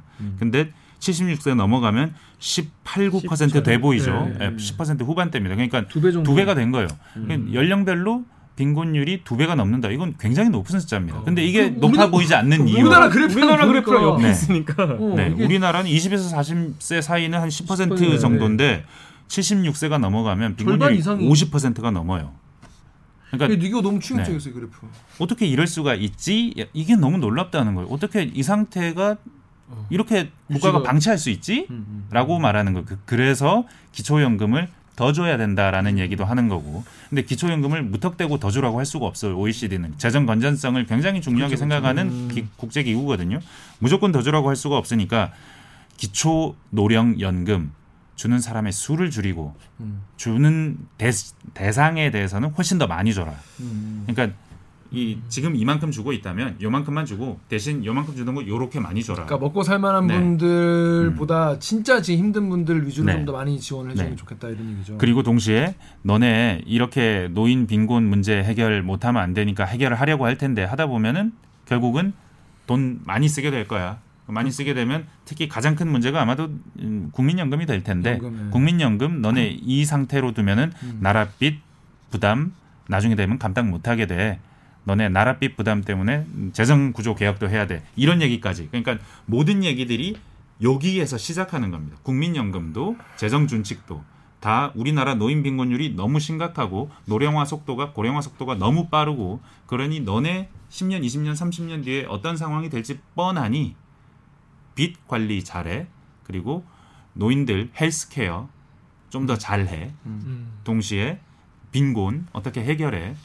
그런데 빚 관리를 해야 하면서 해결하려니 너네가 어떤 솔루션이 있어야 될 거야. 음. 이런 종류의 조언을 하게 되는 겁니다. 실제로 보면 이게 66세, 76세 이상의 빈곤율이 너무 높죠. 너무 높은데? 그러다 보니까 OECD에서 빈곤율 데이터를 노인들의 빈곤율 데이터를 이렇게 쭉 나래비를 시켜 보면 꼴등에 있습니다.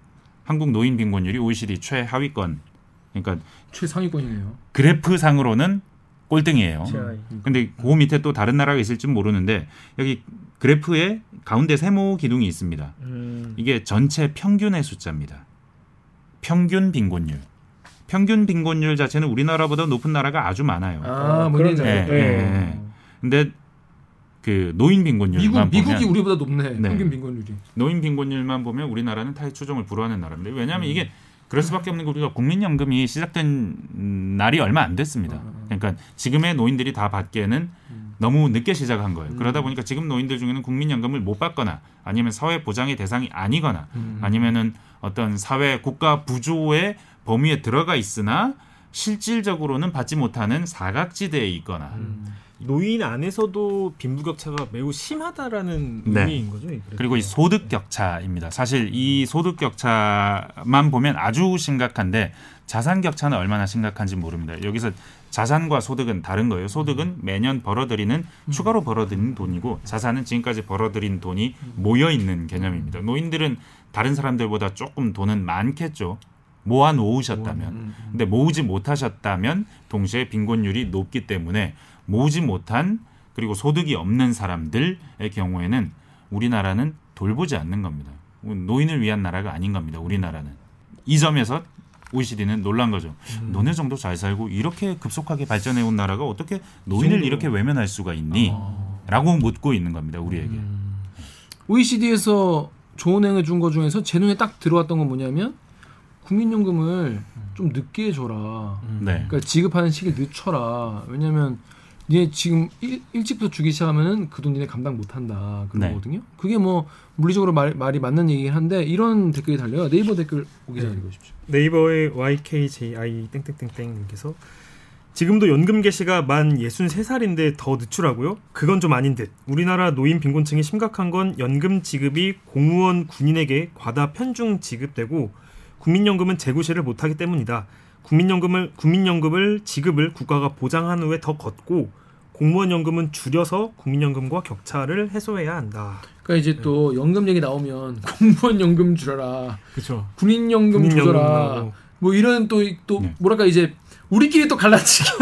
왜 이제 받는 사람들끼리 갈라치기 싸우는 거 있잖아. 이게 나온다고 이게 꼭 이런 댓글이 많이 달리는데 이건 참 사실 서로 감정 상하기 딱 좋은 네. 주제인 것 같아요. 그렇죠. 이게 사실은 그 연금 계획은 굉장히 어렵습니다. 네. 이건 뭐 공무원 연금, 군인 연금만 어려운 게 아니고 네, 인생이 걸린 국민연금도 거야. 네, 매우 어렵습니다. 우리나라 연금 제도가 그 80년대 전두환 정부 시기 전후로 형성이 됐기 때문에 당시에는 굉장히 유리한 안 들 수 있으니까 전 국민 다 들라고 했는데 이걸 안 들 수 있으니까 굉장히 이거 들면 좋은 거야라고 홍보하기 위해서 굉장히 좋은 조건 수치를 파격적으로. 제시했고 음. 당시에는 금리도 높았기 때문에 지금 우리 80년대 90년대 저금할 때 초등학교 때 우체국 통장이 8% 10% 했던 기억이 나요. 분리통장. 이게 보통 예금인데도 아, 어, 그냥 넣고 막히네. 빼는 통장인데도 그랬던 기억이 나는데 여튼 그때 당시의 상황에 맞춰서 딱 만들어 놓으니까 지금 고쳐야 되는데 고치지 못하고 있는 거죠. 근데 이게 이걸 OECD는 그 연금의 차원에서만 보는 게 아닌 나라빚의 차원에서 봅니다. 그러니까 이게 이 나라빚이 점점 커질 것이다. 너희는 노인 문제를 해결하지도 못하는데 자동으로 커질 것이다. 불보듯 뻔한 거지 어. 밖에서 보면은 어. 그러니까 그런 걸 빼고 네. 그래서 우리가 나름대로 한번 모델링을 해봤어. 음. 어, 니네가 어떤 종류의 계획을 하면 나라빚이 줄 수 있는지 음. 우리가 한번 살펴봤어.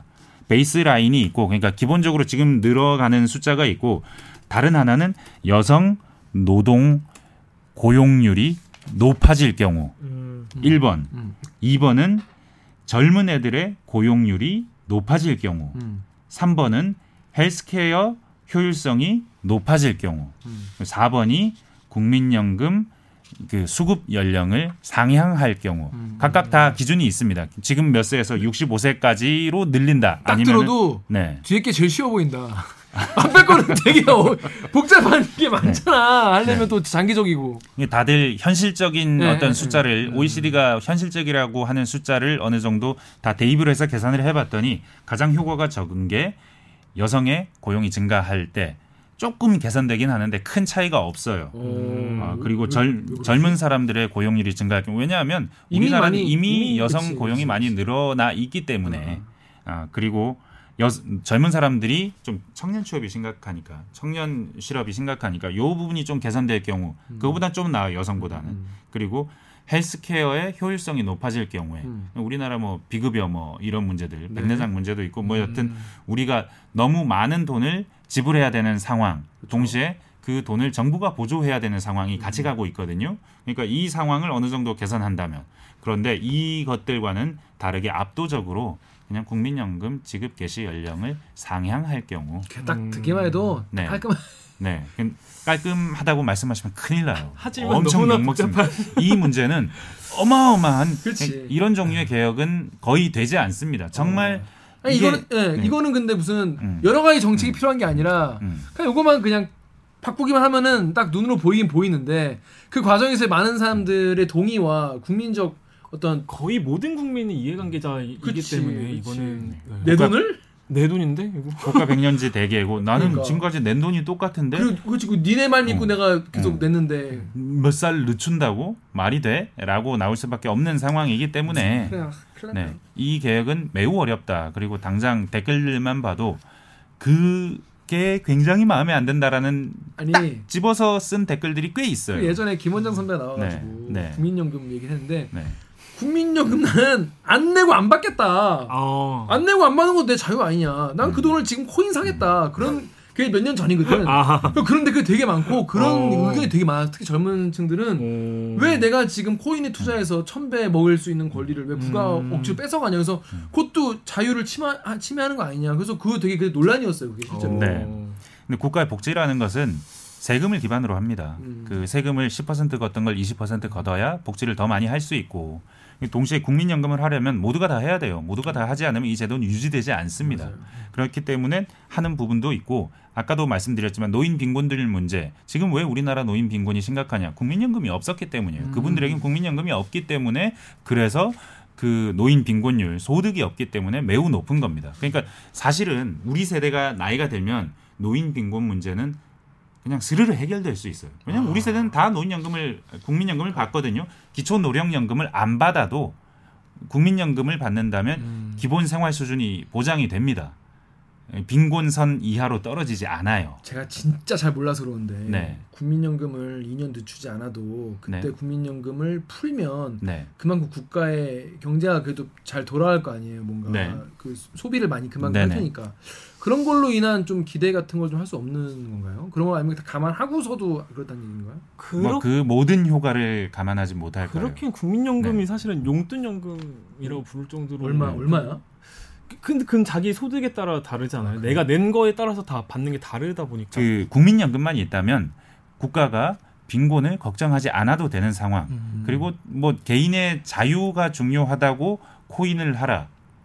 라고 국가가 권유할 수는 없는 거 아니겠습니까? 어려운 일입니다. 그리고 거기에 더해서 지금 우리나라는 국민연금만으로 살라는 정책이 아니고 너네들 여유가 있다면 국민연금에 더해서 개인연금도 들고 그리고 뭐 그외나 기타. 퇴직연금 10만 원, 10만 원씩 네. 기타 연금도 뭐 이렇게 해서 여러 중층 구조를 만들어서 음. 국민연금이 다 보장해 주지는 않지만 너희들이 열심히 저축해서 뭐 돈을 모은다는 전제로 이런 정도 수준만 하면 너희들이 노년에 어려움을 겪지 않을 거야라고 국가는 안내는 하고 있습니다. 다만 말씀하신 대로 개인의 선택일 수 있거든요. 나는 내 돈 내가 지금 막 쓰고 싶어. 난뭐 그렇죠, 노후에 그렇죠. 노후에 니네가 걱정해 주지 않아도 더 돈을 많이 벌어 놨을 것 같아라고 생각하는 분이 있을 수 있어요. 뭐 그 그것도 역시 개인의 자유죠. 국가는 최소한의 정도의 개인만 하겠다는 판단이 맞다면 그분들은 하지 말아야죠. 근데 그렇게 만드는 것이 국가의 역할은 아닌 것으로 아니니까. 지금 현대 국가에서는 그렇게 보고 있기 때문에 그러니까 아까 이제 오대성 기자가 궁금해했던 왜 다른 나라는 이렇게 확 올라가지 않는데 우리만 올- 확 올라가는지는 국민연금. 아무래도 어, 연금의 이유가 네 연금 제도 도입 시기가 늦기 때문입니다. 네 그게 가장 큽니다.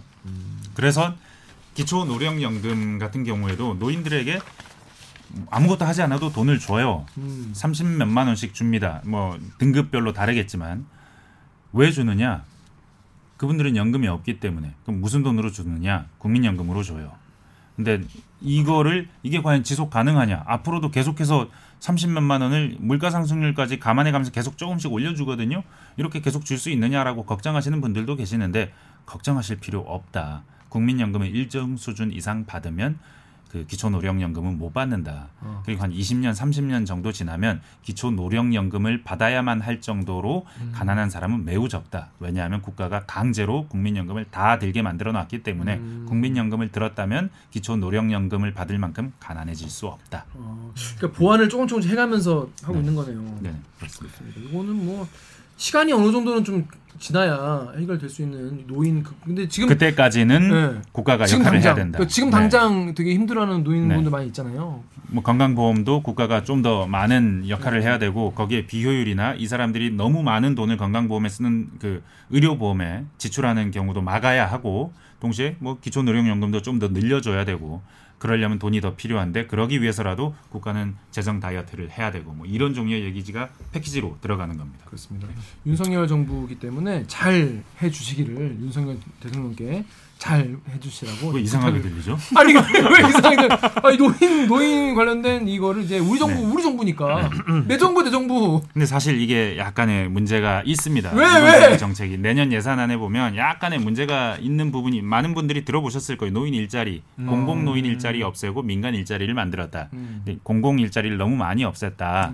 근데 60만 개에서 한 10% 정도 줄이거든요. 6만 아. 개 정도 줄여요. 대신 민간 일자리를 많이 만들어냈다. 음. 공공 일자리는 말 그대로 이건 사실 생산성도 없고 돈을 그냥 노인들 용돈 쥐어주는 용도로 하는 일자리니 이거는 재정 낭비에 해당하는 사업이고 이거 말고 민간 노인 일자리를 많이 만들어내서 이건 정말 생산성도 있고 기업에도 도움이 되고 노인들도 소득을 더 받을 수 있으니 좋은 거다라고 하는데. 근데 6만 개가 없어지고 이게 한 3, 4만 개가 생겨요. 그럼 300개 없어진 네. 거잖아. 그런데 문제는 아까도 말씀드렸지만 이 민간형 노인 일자리는 네. 이 일자리는 생산성이 실제로 있는 일자리이고 네, 네, 나쁘지 않은 일자리이긴 한데 은퇴한 지 얼마 안 된 연령, 아. 기술이 있는 사람들 아. 혹은 그 외에 자격증이 있는 사람들, 빵을 분- 만들 줄 아는 사람들 그런 분들은 그안 네. 해도 이제 이런 분들에게? 해당되는 아. 사업이에요. 그러니까 공짜로 주지 않는 돈인 거예요. 근데 음. 이 취지는 좋죠. 그것이 좀 더 많은 돈을 줄 수도 있고 생산성도 있고. 근데 약간 보편복지랑은 좀 거리가 있네요. 아무래도. 그러니까 공공 일자리를 무엇으로 보느냐에 따라 다른 겁니다. 방금 김기화 기자처럼 공공 일자리가 복지다라고 본다면 이게 사실은 그 사실은 공공 일자리 뭐 하는 건지 우리 다 알아요. 저희 동네 보면 뭐 동네 아침에 새벽에 할머니 할아버지를 나와서 네. 조끼 입고 화단에서 잡초 잡초 뽑고. 뭐 길거리에 쓰레기 줍고 그러세요. 근데 그 사실 그게 꼭 필요한 일자리는 아닐 겁니다. 다만 그분들이 한 달에 30시간 정도 아니면 30만 원어치 정도의 일을 할 수 있게 해드림으로써 그 돈을 폐지를 줍지 않아도 그 돈을 벌 수 있게 해드리는 거거든요. 사실은 복지에 가까워요. 그러니까. 아니 그리고 일 자체가 네. 생산성이 되게 높지 않다고 하더라도 네. 뭐 제가 노인이 돼보지 않아서 이렇게 말씀 걸수 있지만은 주기적으로 나가서 일도 하시고 나가서 동료랑도 얘기를 하고 이런 이렇게 사회생활 같은 걸 계속 하시는 게 건강하시면 안 네, 아픕니다. 노인 공부한테도 네. 뭐 건강 안 아프면 국가 돈도 덜, 덜 듭니다. 그러니까 그게 실제로 영국의 경우에는 NHS라고 거기는 건강보험이 아니고 서비스거든요. 헬스 서비스예요, 거기는. 그래서 국가가 해주는 공짜예요. 음, 그 NHS에서 하는 사업이 동네 그 체육센터 에 음. 너네가 들면 원래 이게 20만 원인데 NHS가 10만 원 지원해서 너네 10만 원만 내. 음. 수영할 때 너네 원래 20만 원짜리를 10만 원에 사는 거야. 이런 식으로 매칭 지원을 해줘요. 왜냐하면 어. 운동을 하면 건강하고 안 아파서 국가 재정을 덜 쓰기 때문에. 그러니까 그렇게 가는 게 맞는 거. 일단 그게 복지, 음. 복지라는 차원에서 이게 이게 옳은 거냐 그른 거냐에 대해서 시각은 확 갈릴 수 있습니다. 어쩌, 한쪽 측면에서는 다르게 생각하는 분이 계실 어, 수 있어요. 이거는 꽁돈 주는 거잖아. 음. 그거 국가가 재정 낭비하는 거 아니야.라고 볼 수도 있고 다른 한편에서는 이건 사실은 일자리라는 이름을 붙였지만 복지야라고 볼 수도 있는 거. 실제로 민간형과 노인 그 공공 일자리는 다릅니다. 연령대가. 그러니까 민간형은 보면 60세 언저리에서 60세 좀 넘은 상태에 머물러 있어요. 근데 공공 일자리는 평균 연령이 75도 넘습니다. 어. 와, 되게 연령대가 아예 달라요. 그러니까 그러네. 서로 다른 다른 정책이에요. 사업이네. 다른 사업. 그럼 이것도 두고 이것도 하면 좋을 텐데. 만약에 이걸 없앤다면 75세 이상 어르신들에게 좀 더 많은 그러니까. 돈을 지원할 어떤 계획이 있어야 돼요. 있어요. 대, 대체할 게 없네요. 네, 그게 없으면 빈곤율이 높은 상태에서 정부의 이전 지출마저 없다면 아, 그 노인들의 그 삶의 질은 떨어질 수밖에 없는 상황으로 갈 수도 있는 거죠. 음. 어, 그런 상황까지 고려를 한다면 어, 이번 정부가 그 공공 일자리를 없애면서 또 다른 다른 정책이 필요하다. 이걸 뭐 혈세 낭비라고만 본다면 곤란하다라는 생각도 저는 일정 부분이 있습니다. 네.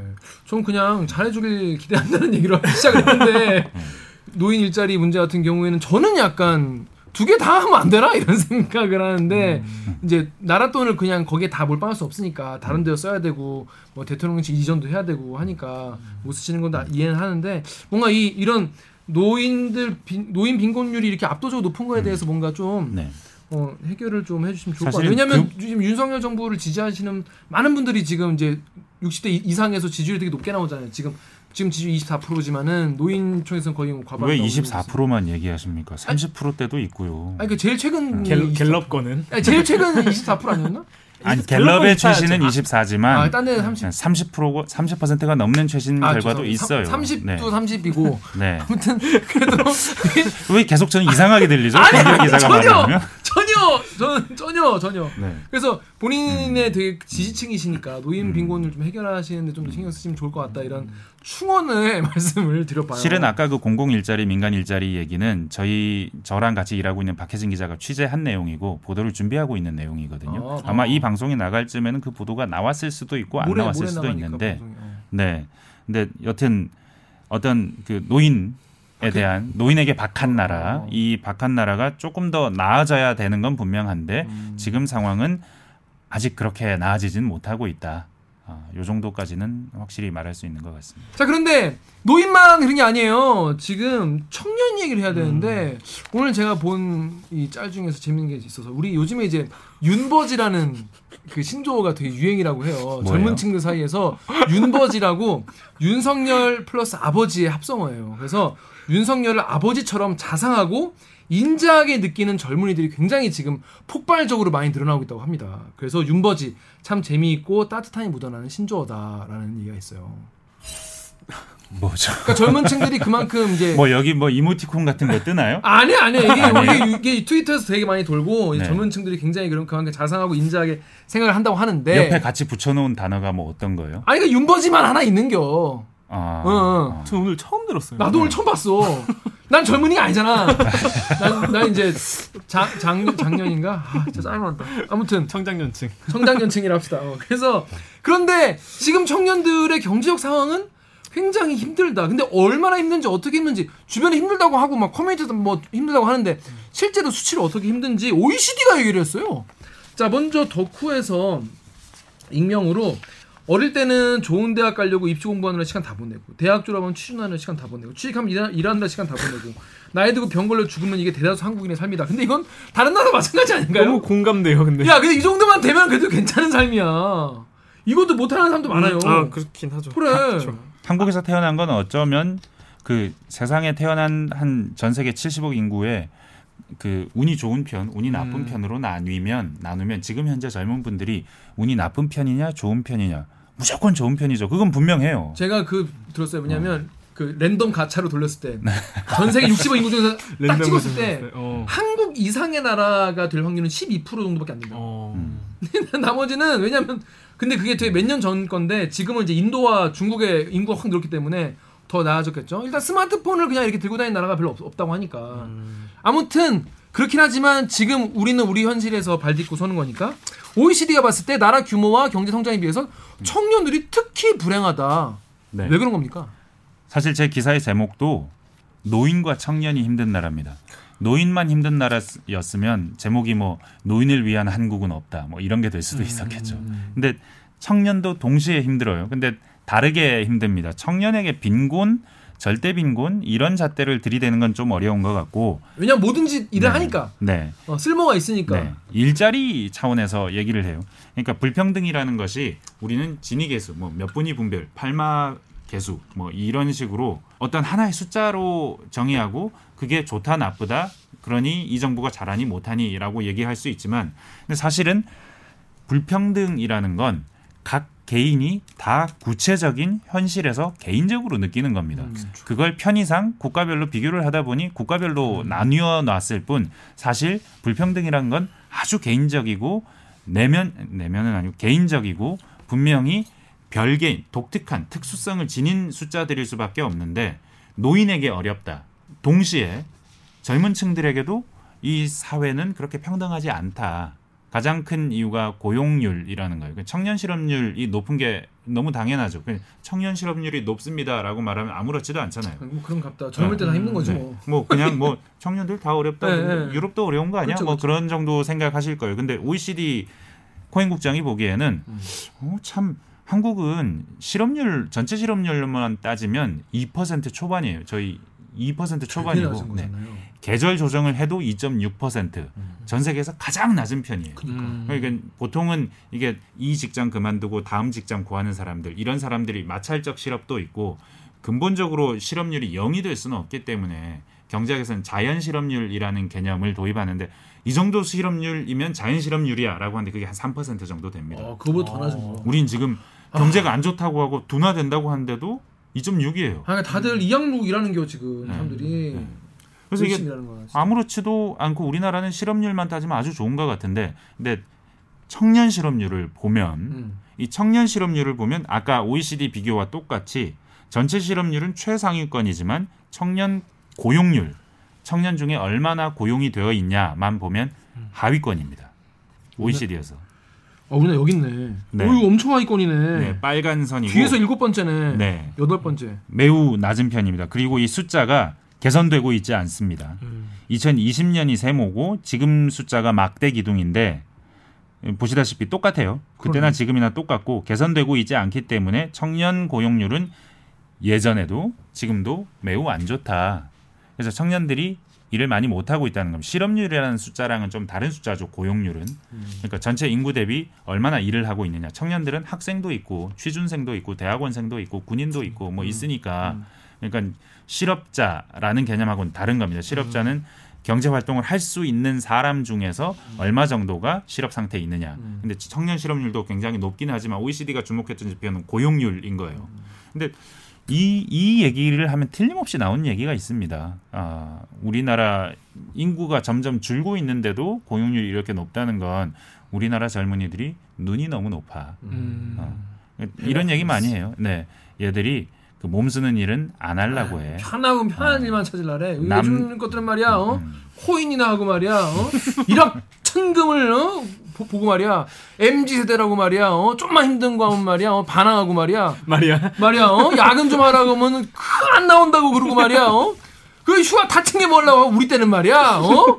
휴일에 나와서 일했어. 야근은 야근 수당은 야근 수당, 야근 당연한 거지. 끝나고 선- 상사랑 소주 한 다음에 그냥 끝나는 거 아니오. 새마을 세대세요? 라고 이제 말씀을 라고. 하는 분들이 아니 이건 연기 같지가 않아요. 속마음 같아요. 속마음. 이게 계시지 않을까. 아, 설마 속마음 아닙니까? 저는, 저는 저는 아니죠. 저는 완전 free하게. 근데 그 앞에 것만 이렇게 딱 잘라서 이렇게 어디다 유통시키면 정말 속마음 같아 보일 것 같은데. 절대 아닙니다. 저는 젊은이들 청년의 꿈을 응원합니다. 파이팅. 그럴 수 있죠. 그렇게 생각할 수 있죠. 우리나라 애들이 그 너무 국민소득이 높아지고 난 뒤에 태어난 애들은 굉장히 어려운 시절을 경험하지 못했고 어려운 시절에 했던 일들을 하는 것을 굉장히 두려워하고 싫어하고 좋은 일만 하려고 해. 공무원만 하려고 하고 시험 쳐서 합격하는 것만 하려고 그러고 그거 안 하면 아예 안 하고 부모한테 빌부터 살면서 계속 취준생이나 해. 취준생을 해. 요게 굉장히 부정적으로 보는 분들이 많죠. 바로 따라 나옵니다. 요- 요즘 MZ 세대 얘기하듯. 그러니까 청년 고용률이 낮은 이유. 댓글에도 그런 게 많이 다. 네, 뭐 그런 얘기들을 많이 하는데, 근데 코엔 국장이 다르게 보더라는 오히려 게 코엔 국장이 OECD 네. 대간의 외국인이 네, 네, 너무 다르게 보더라는 게 굉장히 신기했습니다. 특히나 이 수치를 보고 우리는 틀림없이 다르게 해석할 텐데 코인 국장은 그렇게 해석하던 수치가 하나 있어요. 노동소득 불평등도 이게 상당히 보기 어려운 종류의 도표고 이런 도표는 사실 대부분의 분들이 본 적이 없을 거예요. 노동 소득 불평등도라는 게 무슨 말이죠? 처음 봤어요. 그러니까 이런 그래프. 90%와 50%의 비율. 음. 그러니까 노동소득에 네, 노동소득의 90%에 해당하는 사람들과 50%에 해당하는 사람들의 비율 아, 을한 축에 놓고 음. 다른 한 축에는 똑같이 90과 50인데 여기는 노동 생산성 음. 일을 해서 생산해내는 그 부가 가치의 크기를 어. 비교해 놓은 겁니다. 그러니까 50대 90의 차이. 아. 그러니까, 그러니까 그러니까 이렇게 이해하면 되는 거예요. 그러니까 이렇게 부가가치를 많이 만들고도 돈을 조금밖에 못 받는 사람에 대한 이야기일 수도 있고 아, 아닙니다. 그런 아니야? 가장 노동소득으로 돈을 많이 버는 사람과 딱 그, 그게 중간인 사람의 그 차, 차이라고 맞습니다. 보여요? 정확합니다. 그 비율입니다. 그 비율. 그래서 중간과 많이 야, 버는 사람들의 해, 아, 이게 이거는 여러 많은 분들이 본 적이 없는 종류의 지표예요. 음, 음. 그러니까 그러니까 많이 버는 사람과 적게 버- 이렇게 중간 버는 사람들 사이의 배율. 음. 그러니까 이게 많으면은 차이가 많다는 얘기고 높으면 어. 그 동시에 노동 생산성도 음. 생산을 많이 해낸 생산성이 높은 사람과 평균 정도의 생산성을 가진 사람 사이의 배율. 음. 그러니까 이게 높고 이게 높은 사, 사회면 음. 노동 생산성이 평균인 사람과 높은 사람 그리고 적게 네. 버는 사람 보통 버는 사람과 많이 버는 사람의 차이가 큰 거예요. 오케이 오케이. 근데 요 그래프를 그런- 한번 보세요. 그런데 이 꼭 꼭지점에 꼭지점 네. 모서리 꼭지점에 코, 코리아가 있어. 네. 오대성 기자 이거 무슨 의미가 드세요? 뭐 일하는 놈만 일한다 해서 치면 그런 건데 사실은 이제 뭐 좋은 직장 다니고 우리가 소위 말해서 좋은 대기업 혹은 돈 많이 주는 공공기관 이런 데서 일하는 사람들은 많이 버는데 그렇지 않은 평균의 보통 중소기업 다니는 많은 청년들은 그렇지 못하다 뭐 그렇게 봐야 되는 거 아닌가요? 그간은 그러니까 청년세도 어느 빈부격차가 네. 나타난다 이미 어느 청년 정도 때부터 의미가 있는 것이 네. 그러니까 노동소득의 그 맞아요? 불평등도가 대충 노동소득의 그러니까 맞아요. 불평등도가 얘- 얘- 높다는 얘 말이- 얘기가 맞습니다. 맞아요. 예. 음. 노동소득의 그 차이가 크다. 근데 동시에 그, 그 사람들이 생산해내는 부가가치의 차이도 크다. 음. 그러니까 생산해낸 만큼 받아간다. 그럼 뭐 그럼 평등한 거 아닌가요? 그게 그럼 공정한 거 아닌가요? 그게 어떤 자본주의 사회의 질서 응, 같죠. 응, 응, 응. 근데 이건 어찌 말하면 그러니까 이걸 보고 대부분의 사람들은 아 한국은 중소기업과 대기업의 생산성 격차가 크고 응, 응. 그래서 대기업이 많이 버는 거야. 음. 그 대기업이 많이 벌고 중소기업은 정말 적게 버는 게 맞는데 음. 그 차이가 다른 나라에 비- 비해서 이례적으로 큰 것도 맞는데 음. 그 이유는 생산성이 생산성. 이렇게 차이가 나기 때문이야. 음. 라고 정당화하는 지표로 쓸 수 있는 그렇네요. 그 지금 저도 딱 들었을 때도 네.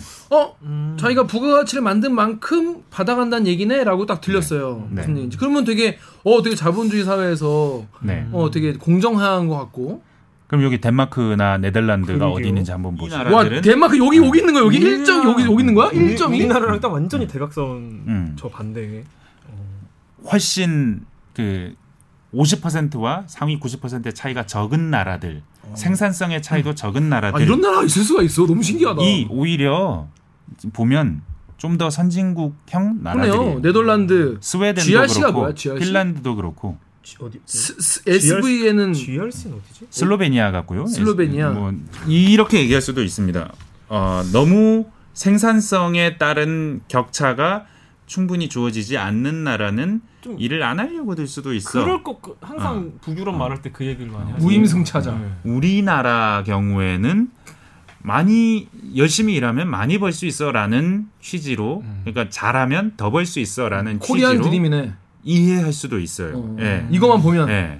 그런데 이 말은 뒤집어 말하면 그러니까 코엔 국장이 본 건 대한민국은 너무 이중 구조 경제를 가지고 있습니다. 자 여기서 핵심적인 이야기가 이중 구조 경제라는 네. 거예요. 자 이게 무슨 얘기냐? 사실 이 이 그래프만 딱 보, 놓고 보면은 요즘 것들이 요즘 mz 것들이 가장 그렇게 얘기하는 뭐 공정, 어 그리고 뭐 일한 만큼만 딱 어, 벌어하고 빨리 은퇴하고 뭐 그런 그럴 기회가 많은 그런 사회, 되게 역동적이고 이- 뭐, 뭐 그런 거라 생각할 수 있겠지만 그래서 네가 돈 많이 버는 거는 네 능력이고 네가 돈 못 버는 건 네가 능력이 부족해서야 뭐 이런 식의 이야기가 지금 되게 냉정하게 많이 돌고 있지 않습니까? 젊은 친구들이 그런 얘기 많이 하는데 근데 이거에 대해서 이중 경제 구조다라는 얘기가 나왔어요. 자 여기 오- 오대성 기자 여기 KBS 사이트 네. 댓글.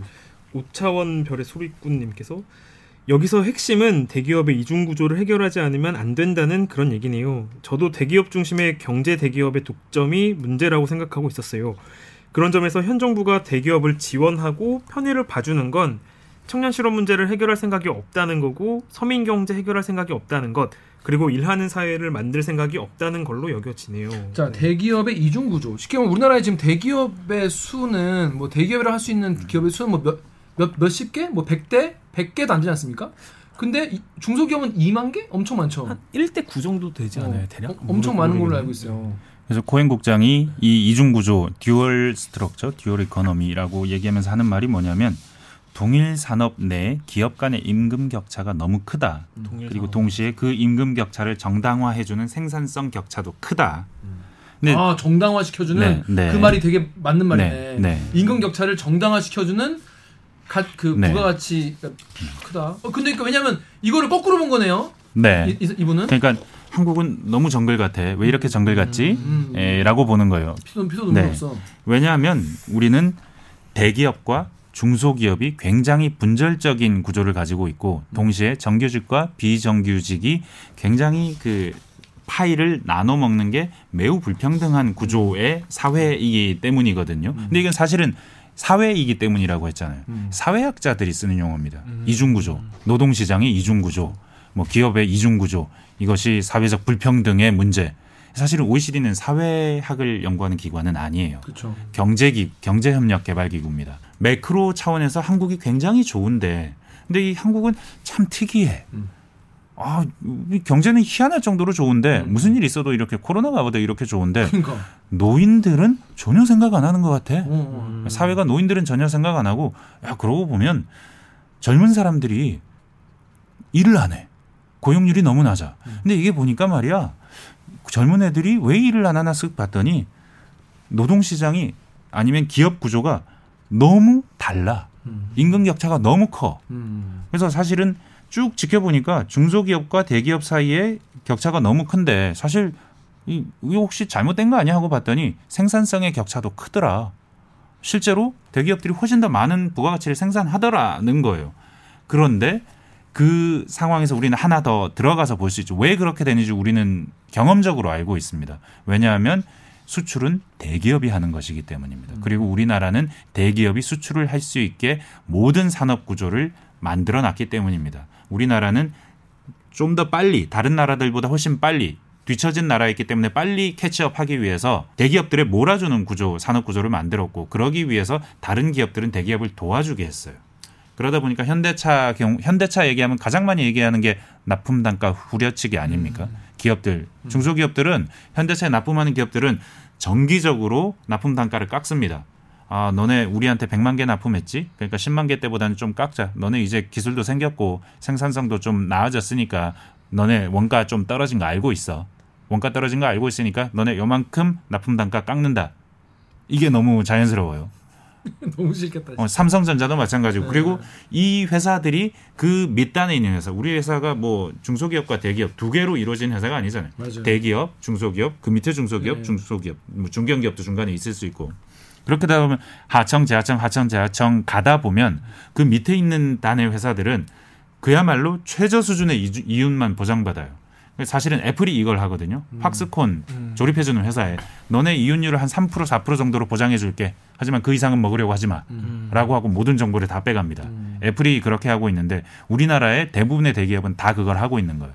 그러니까 밑, 우리보다 많이 벌면 안 돼요. 밑에 기업은. 음. 그렇게 되면 어떻게 될까요? 이 밑에 기업들은 많이 벌지 못하고 고용도 늘릴 수 없고 그리고 생산성 향상을 통해서 더. 많이 벌려고 노력할 인센티브도 적어요. 왜냐하면 생산성 향상을 통해서 더 많이 벌 수 있는 구조를 만들어 놓으면 대기업이 기가 막히게 알아채고 와가지고 야 너네 원가가 이거밖에 안 돼? 여전히 이랬는데 이렇게 떨어졌다고? 그러면 우리가 우리한테 납품하는 가격도 이렇게 내려야지. 아 너무 싫다. 생산성을 높이고 싶은 의욕이나 그런 게 안 생길 것 같아요. 그럼. 그런 다- 그러면 중소기업의 생산성은 떨어지고 대기업의 생산성은 계속 올라가는 그러네. 거예요. 어. 어, 그렇게 되면 이 처음에 차이가 이 정도였더라도 근데 이제 대기업 계속해서 대- 깎아가면 대기업 입장에서도 네. 할 리가 있는 게 네.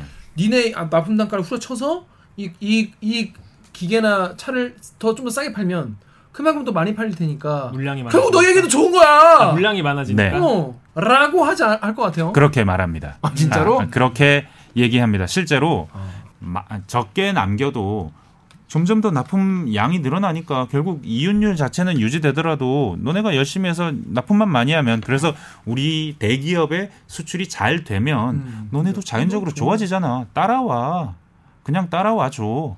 우리가 너네 뭐 먹고 살지 못하게 하겠다는 거 아니잖아. 그것도 거의 일종의 낙수 효과 같은 거네. 그렇게 네네. 주장한 거네. 경제 구조가 그렇게 돼 있는데 근데 요 사이에서 그동안 납품 단가 후려치기라는 말 혹은 꺾기 내지는 뭐 그 갑질 음. 그 모든 단어들이 여기. 안에 녹아 있는 겁니다.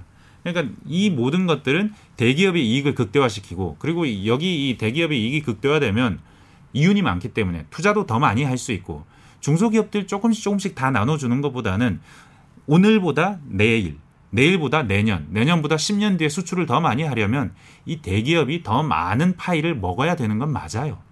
그래야 수출이 많이 늡니다. 그렇게 해야 수출이 많이 늘기 때문에 우리는 그런 구조를 유지해 온 거고 그렇게 계속 유지하다 보니 대기업은 점점 커지고 전 세계적인 기업이 됐는데 그 밑에서 같이 일하던 기업들은 예전 그 상태 그대로 그 이윤 그대로 계속 낮은 생산성 수준에 머물러 있는 겁니다.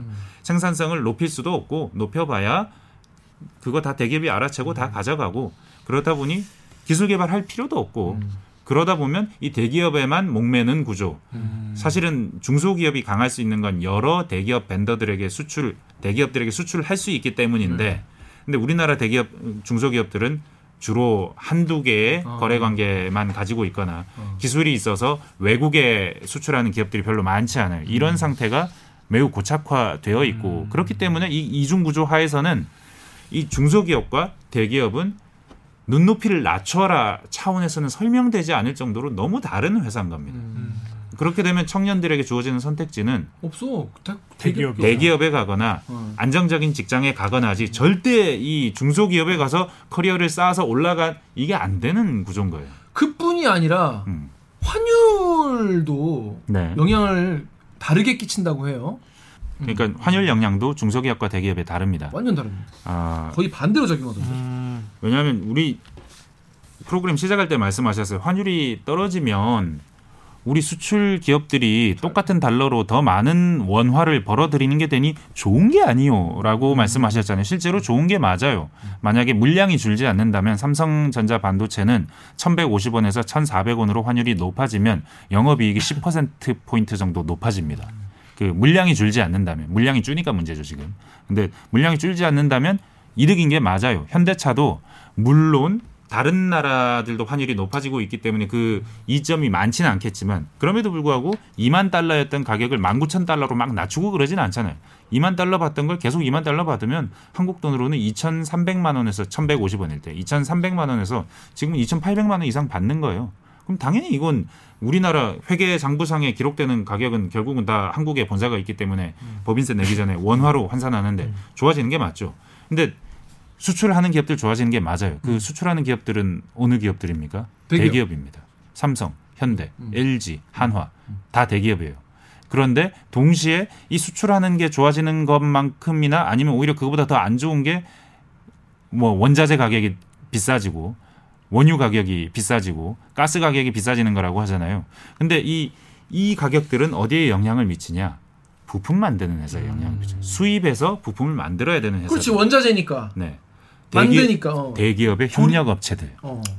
대기업의 협력 업체들은 원가 부담이 확 높아지는 겁니다. 근데 근데 납품 단가는 그대로 원자재 가격에 맞춰서? 그대로 아 올려주지 않죠. 올려주는 일은 거의 없습니다. 아. 그러니까 제대로 그대로 쳐서 올려주는 일은 없습니다. 그렇기 때문에 원가는 높아지는데 이 높아지는 원가를 부담하는 기업은 중소기업이에요. 아니면 부품 만드는 기업이에요. 근데 수출 단가가 높아지는 이익을 누리는 기업은 수출하는 기업이에요. 대기업이에요. 어. 그러니까 원자재 가격에 압박을 많이 받는 건 좀 작은 기업 그리고 하청업체 그리고 이익을 받는 회사는 대기업. 자, 이 구조가 이렇게 달라져. 반대로 작용하는 네. 경우도. 그렇기 때문에 지금 계속해서 그 납품 단가 연동제라는 얘기 들어보셨을 거예요. 그 얘기가 계속 나오는 거예요. 왜냐하면 중소기업들은 납품 단가가 그 원가가 이렇게 높아져서 납품 단가를 올려줘야 우리 이윤이 보장이 되는데 대기업들이 그건 또 잘 안 해주는 거예요. 해줄 수가 없죠. 사실은 사실은 원가 관리하는 입장에서는 이 원가를 낮추는 게 목적이고 낮춰야 나야 되는 건데. 아니 그 대기업들 원래 뭐 이렇게 뭐 하면 네. 뭐 연설하고 이러면 늘 쓰는 단어가 상생, 윈윈 뭐 이런 얘기 하지 않습니까? 그러니까 중소기업들은 이 환율의 영향도 불평등하게 받고 그러니까. 있는 겁니다. 불평등하게 받는 게 아니라 완전 반대로 받는 거잖아요. 반대로 받는 오. 거라고 도식적으로 보자면 이렇게 반대로 받는. 그럼 음. 물론 현실에서는 중소기업도 해외 수출할 아. 직접 수출할 수도 있고 부품을 그 기술력을 인정받은 기업은 수출도 할 수 있지만 대한민국의 경제 구조가 수출을 큰 중후장대한 것을 수출하는 대기업들을 중심으로 구성되어 왔기 때문에 그런 중소기업이 많지 않다는 거. 여전히 소부장이 약한 이유이기도 하고 뭐 그런 상황에 있는 거죠. 그러니까 여러모로 중소기업과 대기업은 다른 회사예요. 아, 그러니까 그러니까 지금 눈높이를 낮추라라고 말하면 중소기업과 대기업이 뭐 한 이 정도 붙어 있는 게 아니고 이렇게 벌려져 있고 여기 OECD 기준으로도 임금 격차가 상당하다고 했죠. 기술 수준도 이렇게 떨어져 있기 때문에 이게 따라잡기가 쉽지 않습니다. 기술 수준도 벌어져 있고 임금 수준도 벌어져 있는 요 중소기업에 가라라고 하면 나라도 안 가고 싶겠어요. 어, 나라도 어. 조금 더 공부해서 그러니까 아니 지금 이 순간의 점프가 내 인생을 결정하는데 그러니까. 이 점프를 내가 지금 요만큼밖에 못 뛰니 요만큼만 뛴다고 안 돼. 나 고시 공부해야 돼. 아니면 나 공부해야 돼. 더 자격증 딸 거야. 음. 자격증 쌓을 거야. 영어 점수 쌓을 거야. 해외 연수 갈 거야. 그러니까 라고 참- 생각할 네. 수밖에 없는. 참 모두한테 네. 불행한 게 지금 이 방송을 보고 계신 중소기업 사장님들도 계실 거 아니에요.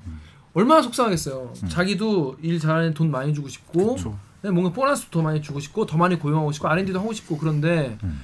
이게 이런 인식 인식 그리고 이런 인식이 생기게 된 이런 구조적 원인이 있는 것이고 청년들 입장에서는 내가 아까 말한 대로 인생에 한 번 첫 직장이 중요한데 내 이거를 이 중소기업에 그 워낙 또 막 안 좋은 이야기가 워낙 많고 괴담도 너무 많고 그 이런 구조적인 이야기를 몰라도 그러니까 지금 우리 우리가 나눈 이런 경제적 구조적인 이야기를 몰라도 겉으로 드러난 것만 봐도 이상하다는 거지. 이걸 사- 사람들은 누구나 생- 자기 생존에 관련된 거면 직관이 굉장히 뚜렷하게 발동된단 말이에요. 어 보고 이건 아니다 싶어가지고 안 쓰는 거죠. 그래서 그 기사 마무리에도 아마도 이런 말이 적정하게 적당하겠다 싶어서 쓴 말이 어, 청년이 이류 시민이 되지 않기 위해서 더 고통스럽게 스펙을 쌓아야 하고 노동이 아닌 노동 준비를 해야 되는 상황으로 몰리는 사회. 그게 계속 물이잖아 지금 그냥 계속. 물. 네. 근데 그러다 보니까 거기 취업하는 분들도 속상하고 이런 얘기 이런 거를 들으면 또 더 힘들고 그러니까 정말 딱 갈라져 버리게 되는 그러니까 들어간 대기업에 들어가거나 전문직인 사람들은 뭐좀덜 힘 뭐 물론 본인 뭐 개인은 힘든 게 있겠지만은 이 청년들의 이 불안함과 지금 우리나라 일자리에 굉장히 거의 70% 이상이 중소기업이지 않습니까? 거기에 가는 이제 청년들의 삶이 OECD 코엔 부국장에 봤을 때 이건 좀 아닌 것 같다. 그 네이버의 윈드 땡땡땡님이 OECD가 한국 정치 경제 사회를 정확히 꿰뚫고 있구나. 모순적인 구조를 바꾸지 않는다면 일부 기득권층만 호의호식하면서 중남미 아프리카 같은 개도국 같이 되면서 결국 혁명이 일어날 수도 있다. 지금이라도 이 남녀 청년 임금 구조 개혁, 저소득 노인들 위주의 복지 정책 시급하다.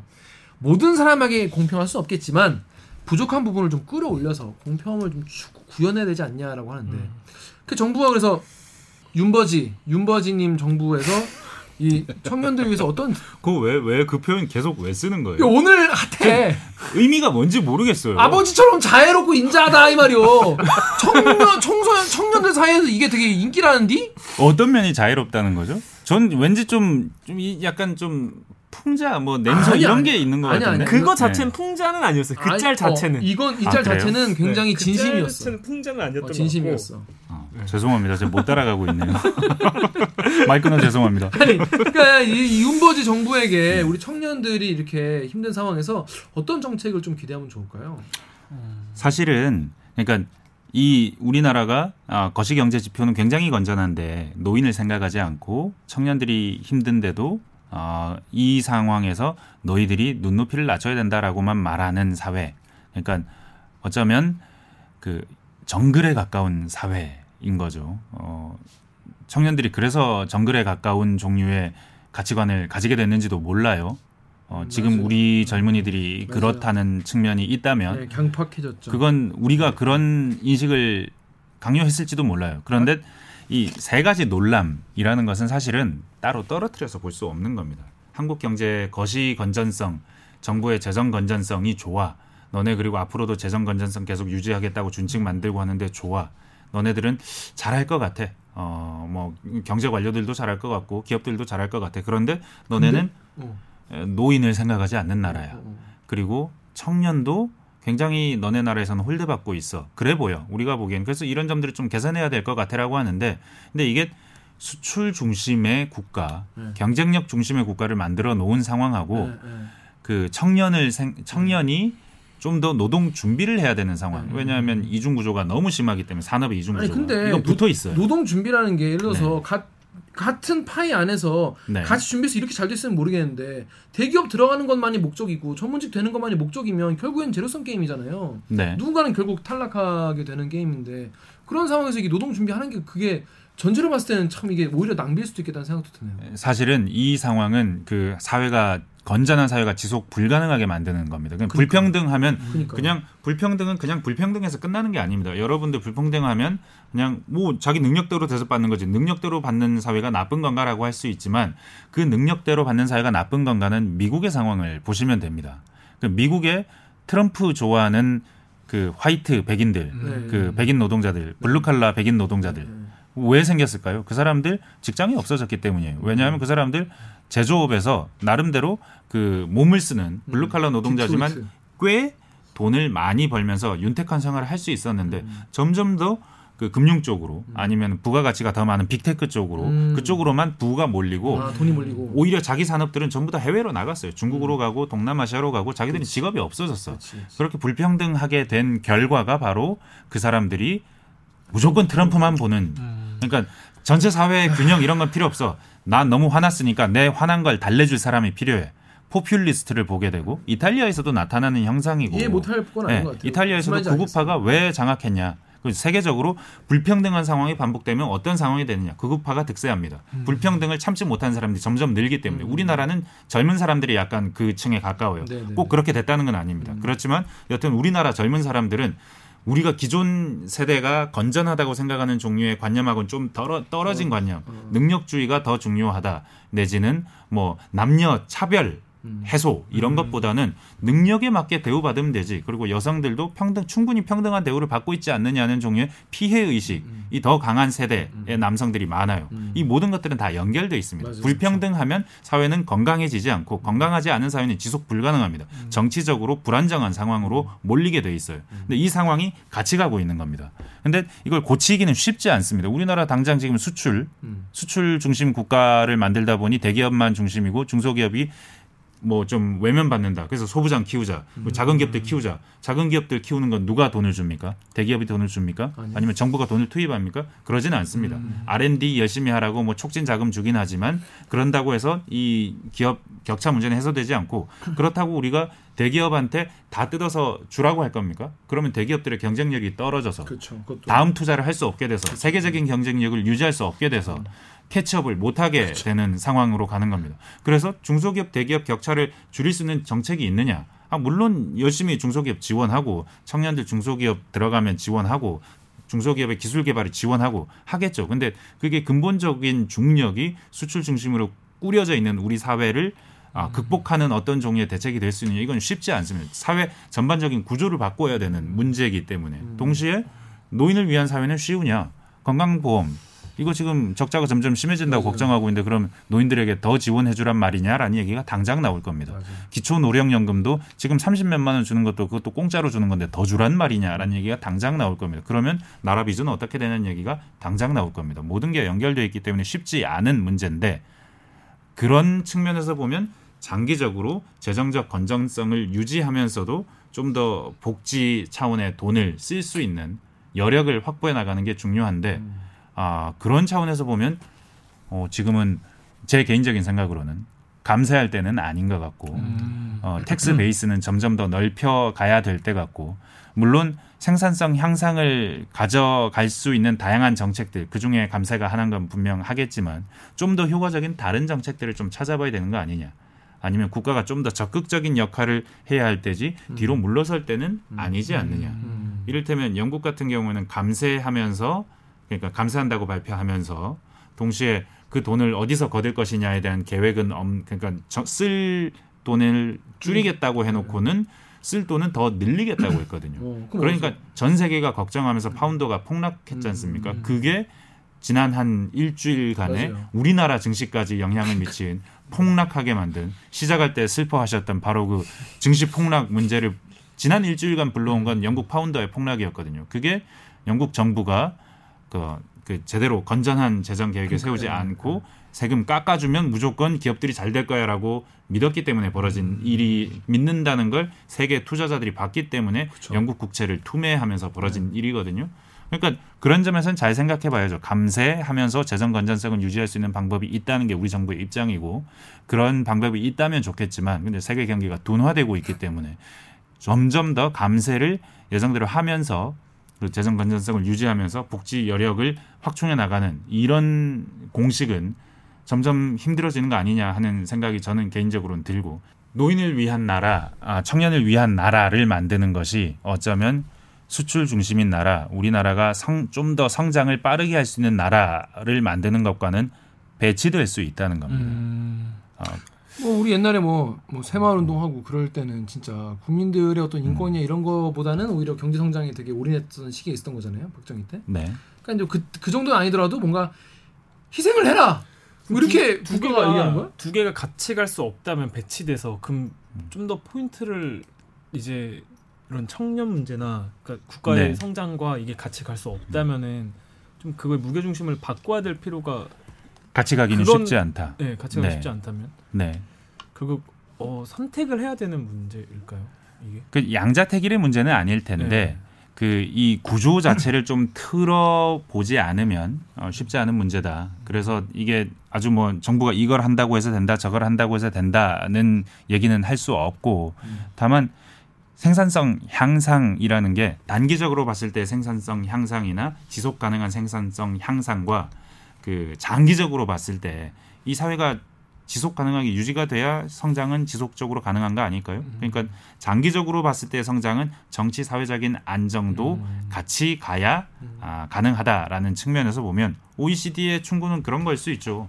너네 지금 경제 괜찮긴 한데 장기적인 경제 성장의 차원에서 보면 아, 노동 인구 그리고 뭐 노인에 대한 아니면 청년에 대한 불평등한 사회 구조 이걸 좀 개선해 나가는 방향으로 계속 경제 구조를 바꿔 나가야 돼라는 조언을 해준 것일 수는 있는데 근데 이 조언은 쉽지만 그 방법은 쉽지 않다는. 게 제. 생각인 맞습니다. 겁니다.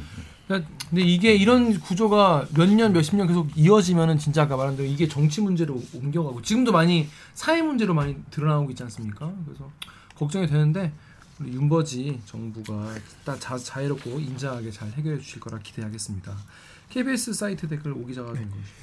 솔나무 옆님께서 이럼에도 불구하고 현 정부는 노인과 청년 일자리 예산을 삭감했고 복지 예산 또한 삭감했다. 재벌과 부자 감세하면서 부족한 세수 세수를 이유로. 음. 정부 예산안에 음, 따르면 음, 음, 음. 실제 국회 통과하면서 어떻게 될지 모르겠지만 여튼 정부 예산안은 요걸 줄이겠다는 건데 그러면 여기에 걸맞게 노인 빈곤율을 더 악화시키지는 않는 종류의 다른 복지 정책은 같이 가야 한다. 가야겠죠. 음. 그렇지 않는다면 이것은 노인 빈곤율이 안 그래도 높은 우리나라를 더 악화시키는 아니, 상황이 될수 그럼 그 있다. 3만 명, 4만 네. 명 되는 분들은 노인분들은 갑자기 그쵸. 그 직업이 네. 없어지는 거잖아. 물론 매달 30만 원씩 이렇게 네. 어쨌든 그걸로 30만 생계 원 유지하실 없어지고 텐데. 그 시간 동안 내가 사회생활 하면서 네. 전력적으로 움직일 수 있는 음. 기회도 없어지고 참 음. 불행할 것 같은데. 동시에 청년들에 대한 정책도 좀 줍니다. 어. 어, 그 청년 내일 공제 같은 뭐 저축 같이 해주는 제도나 아니면 네. 중소기업 지원해주는 이런 종류의 예산도 많이 줄거든요.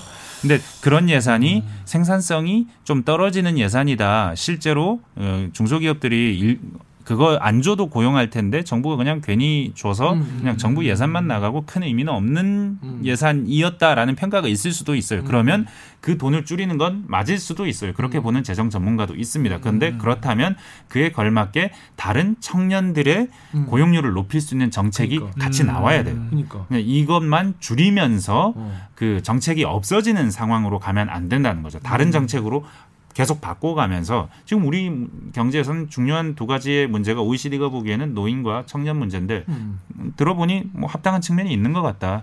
청년들에게는 좀 더 양질의 일자리를 좀 더 많이 그러니까. 좀잘 찾게 해주는 정책이 필요는 한 것 같다라면 그 정책을 찾아야지 지금 정책이 효과가 없었다고 해서 그 정책을 그냥 잘라버리고 끝내면 안 된다는 무작정 다른 걸 해야 되니 다른 그 같은 취지의 더 좋은 네. 효율적인 정책이 나왔으니까 요거는 없애고 이런 거 합시다 라는 건 이해가 되는데 그냥 무작정 네. 없애버리는 건 좀 동시에.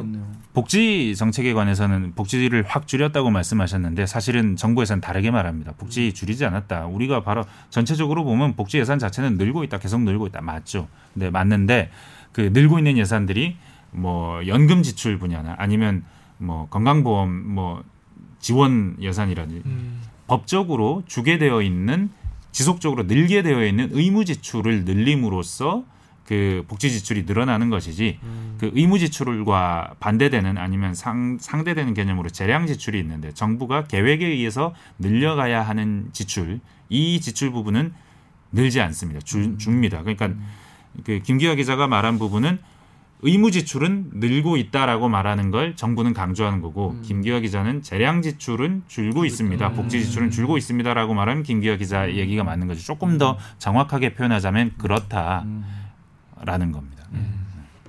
자 그렇습니다. 성 기자 지금 네.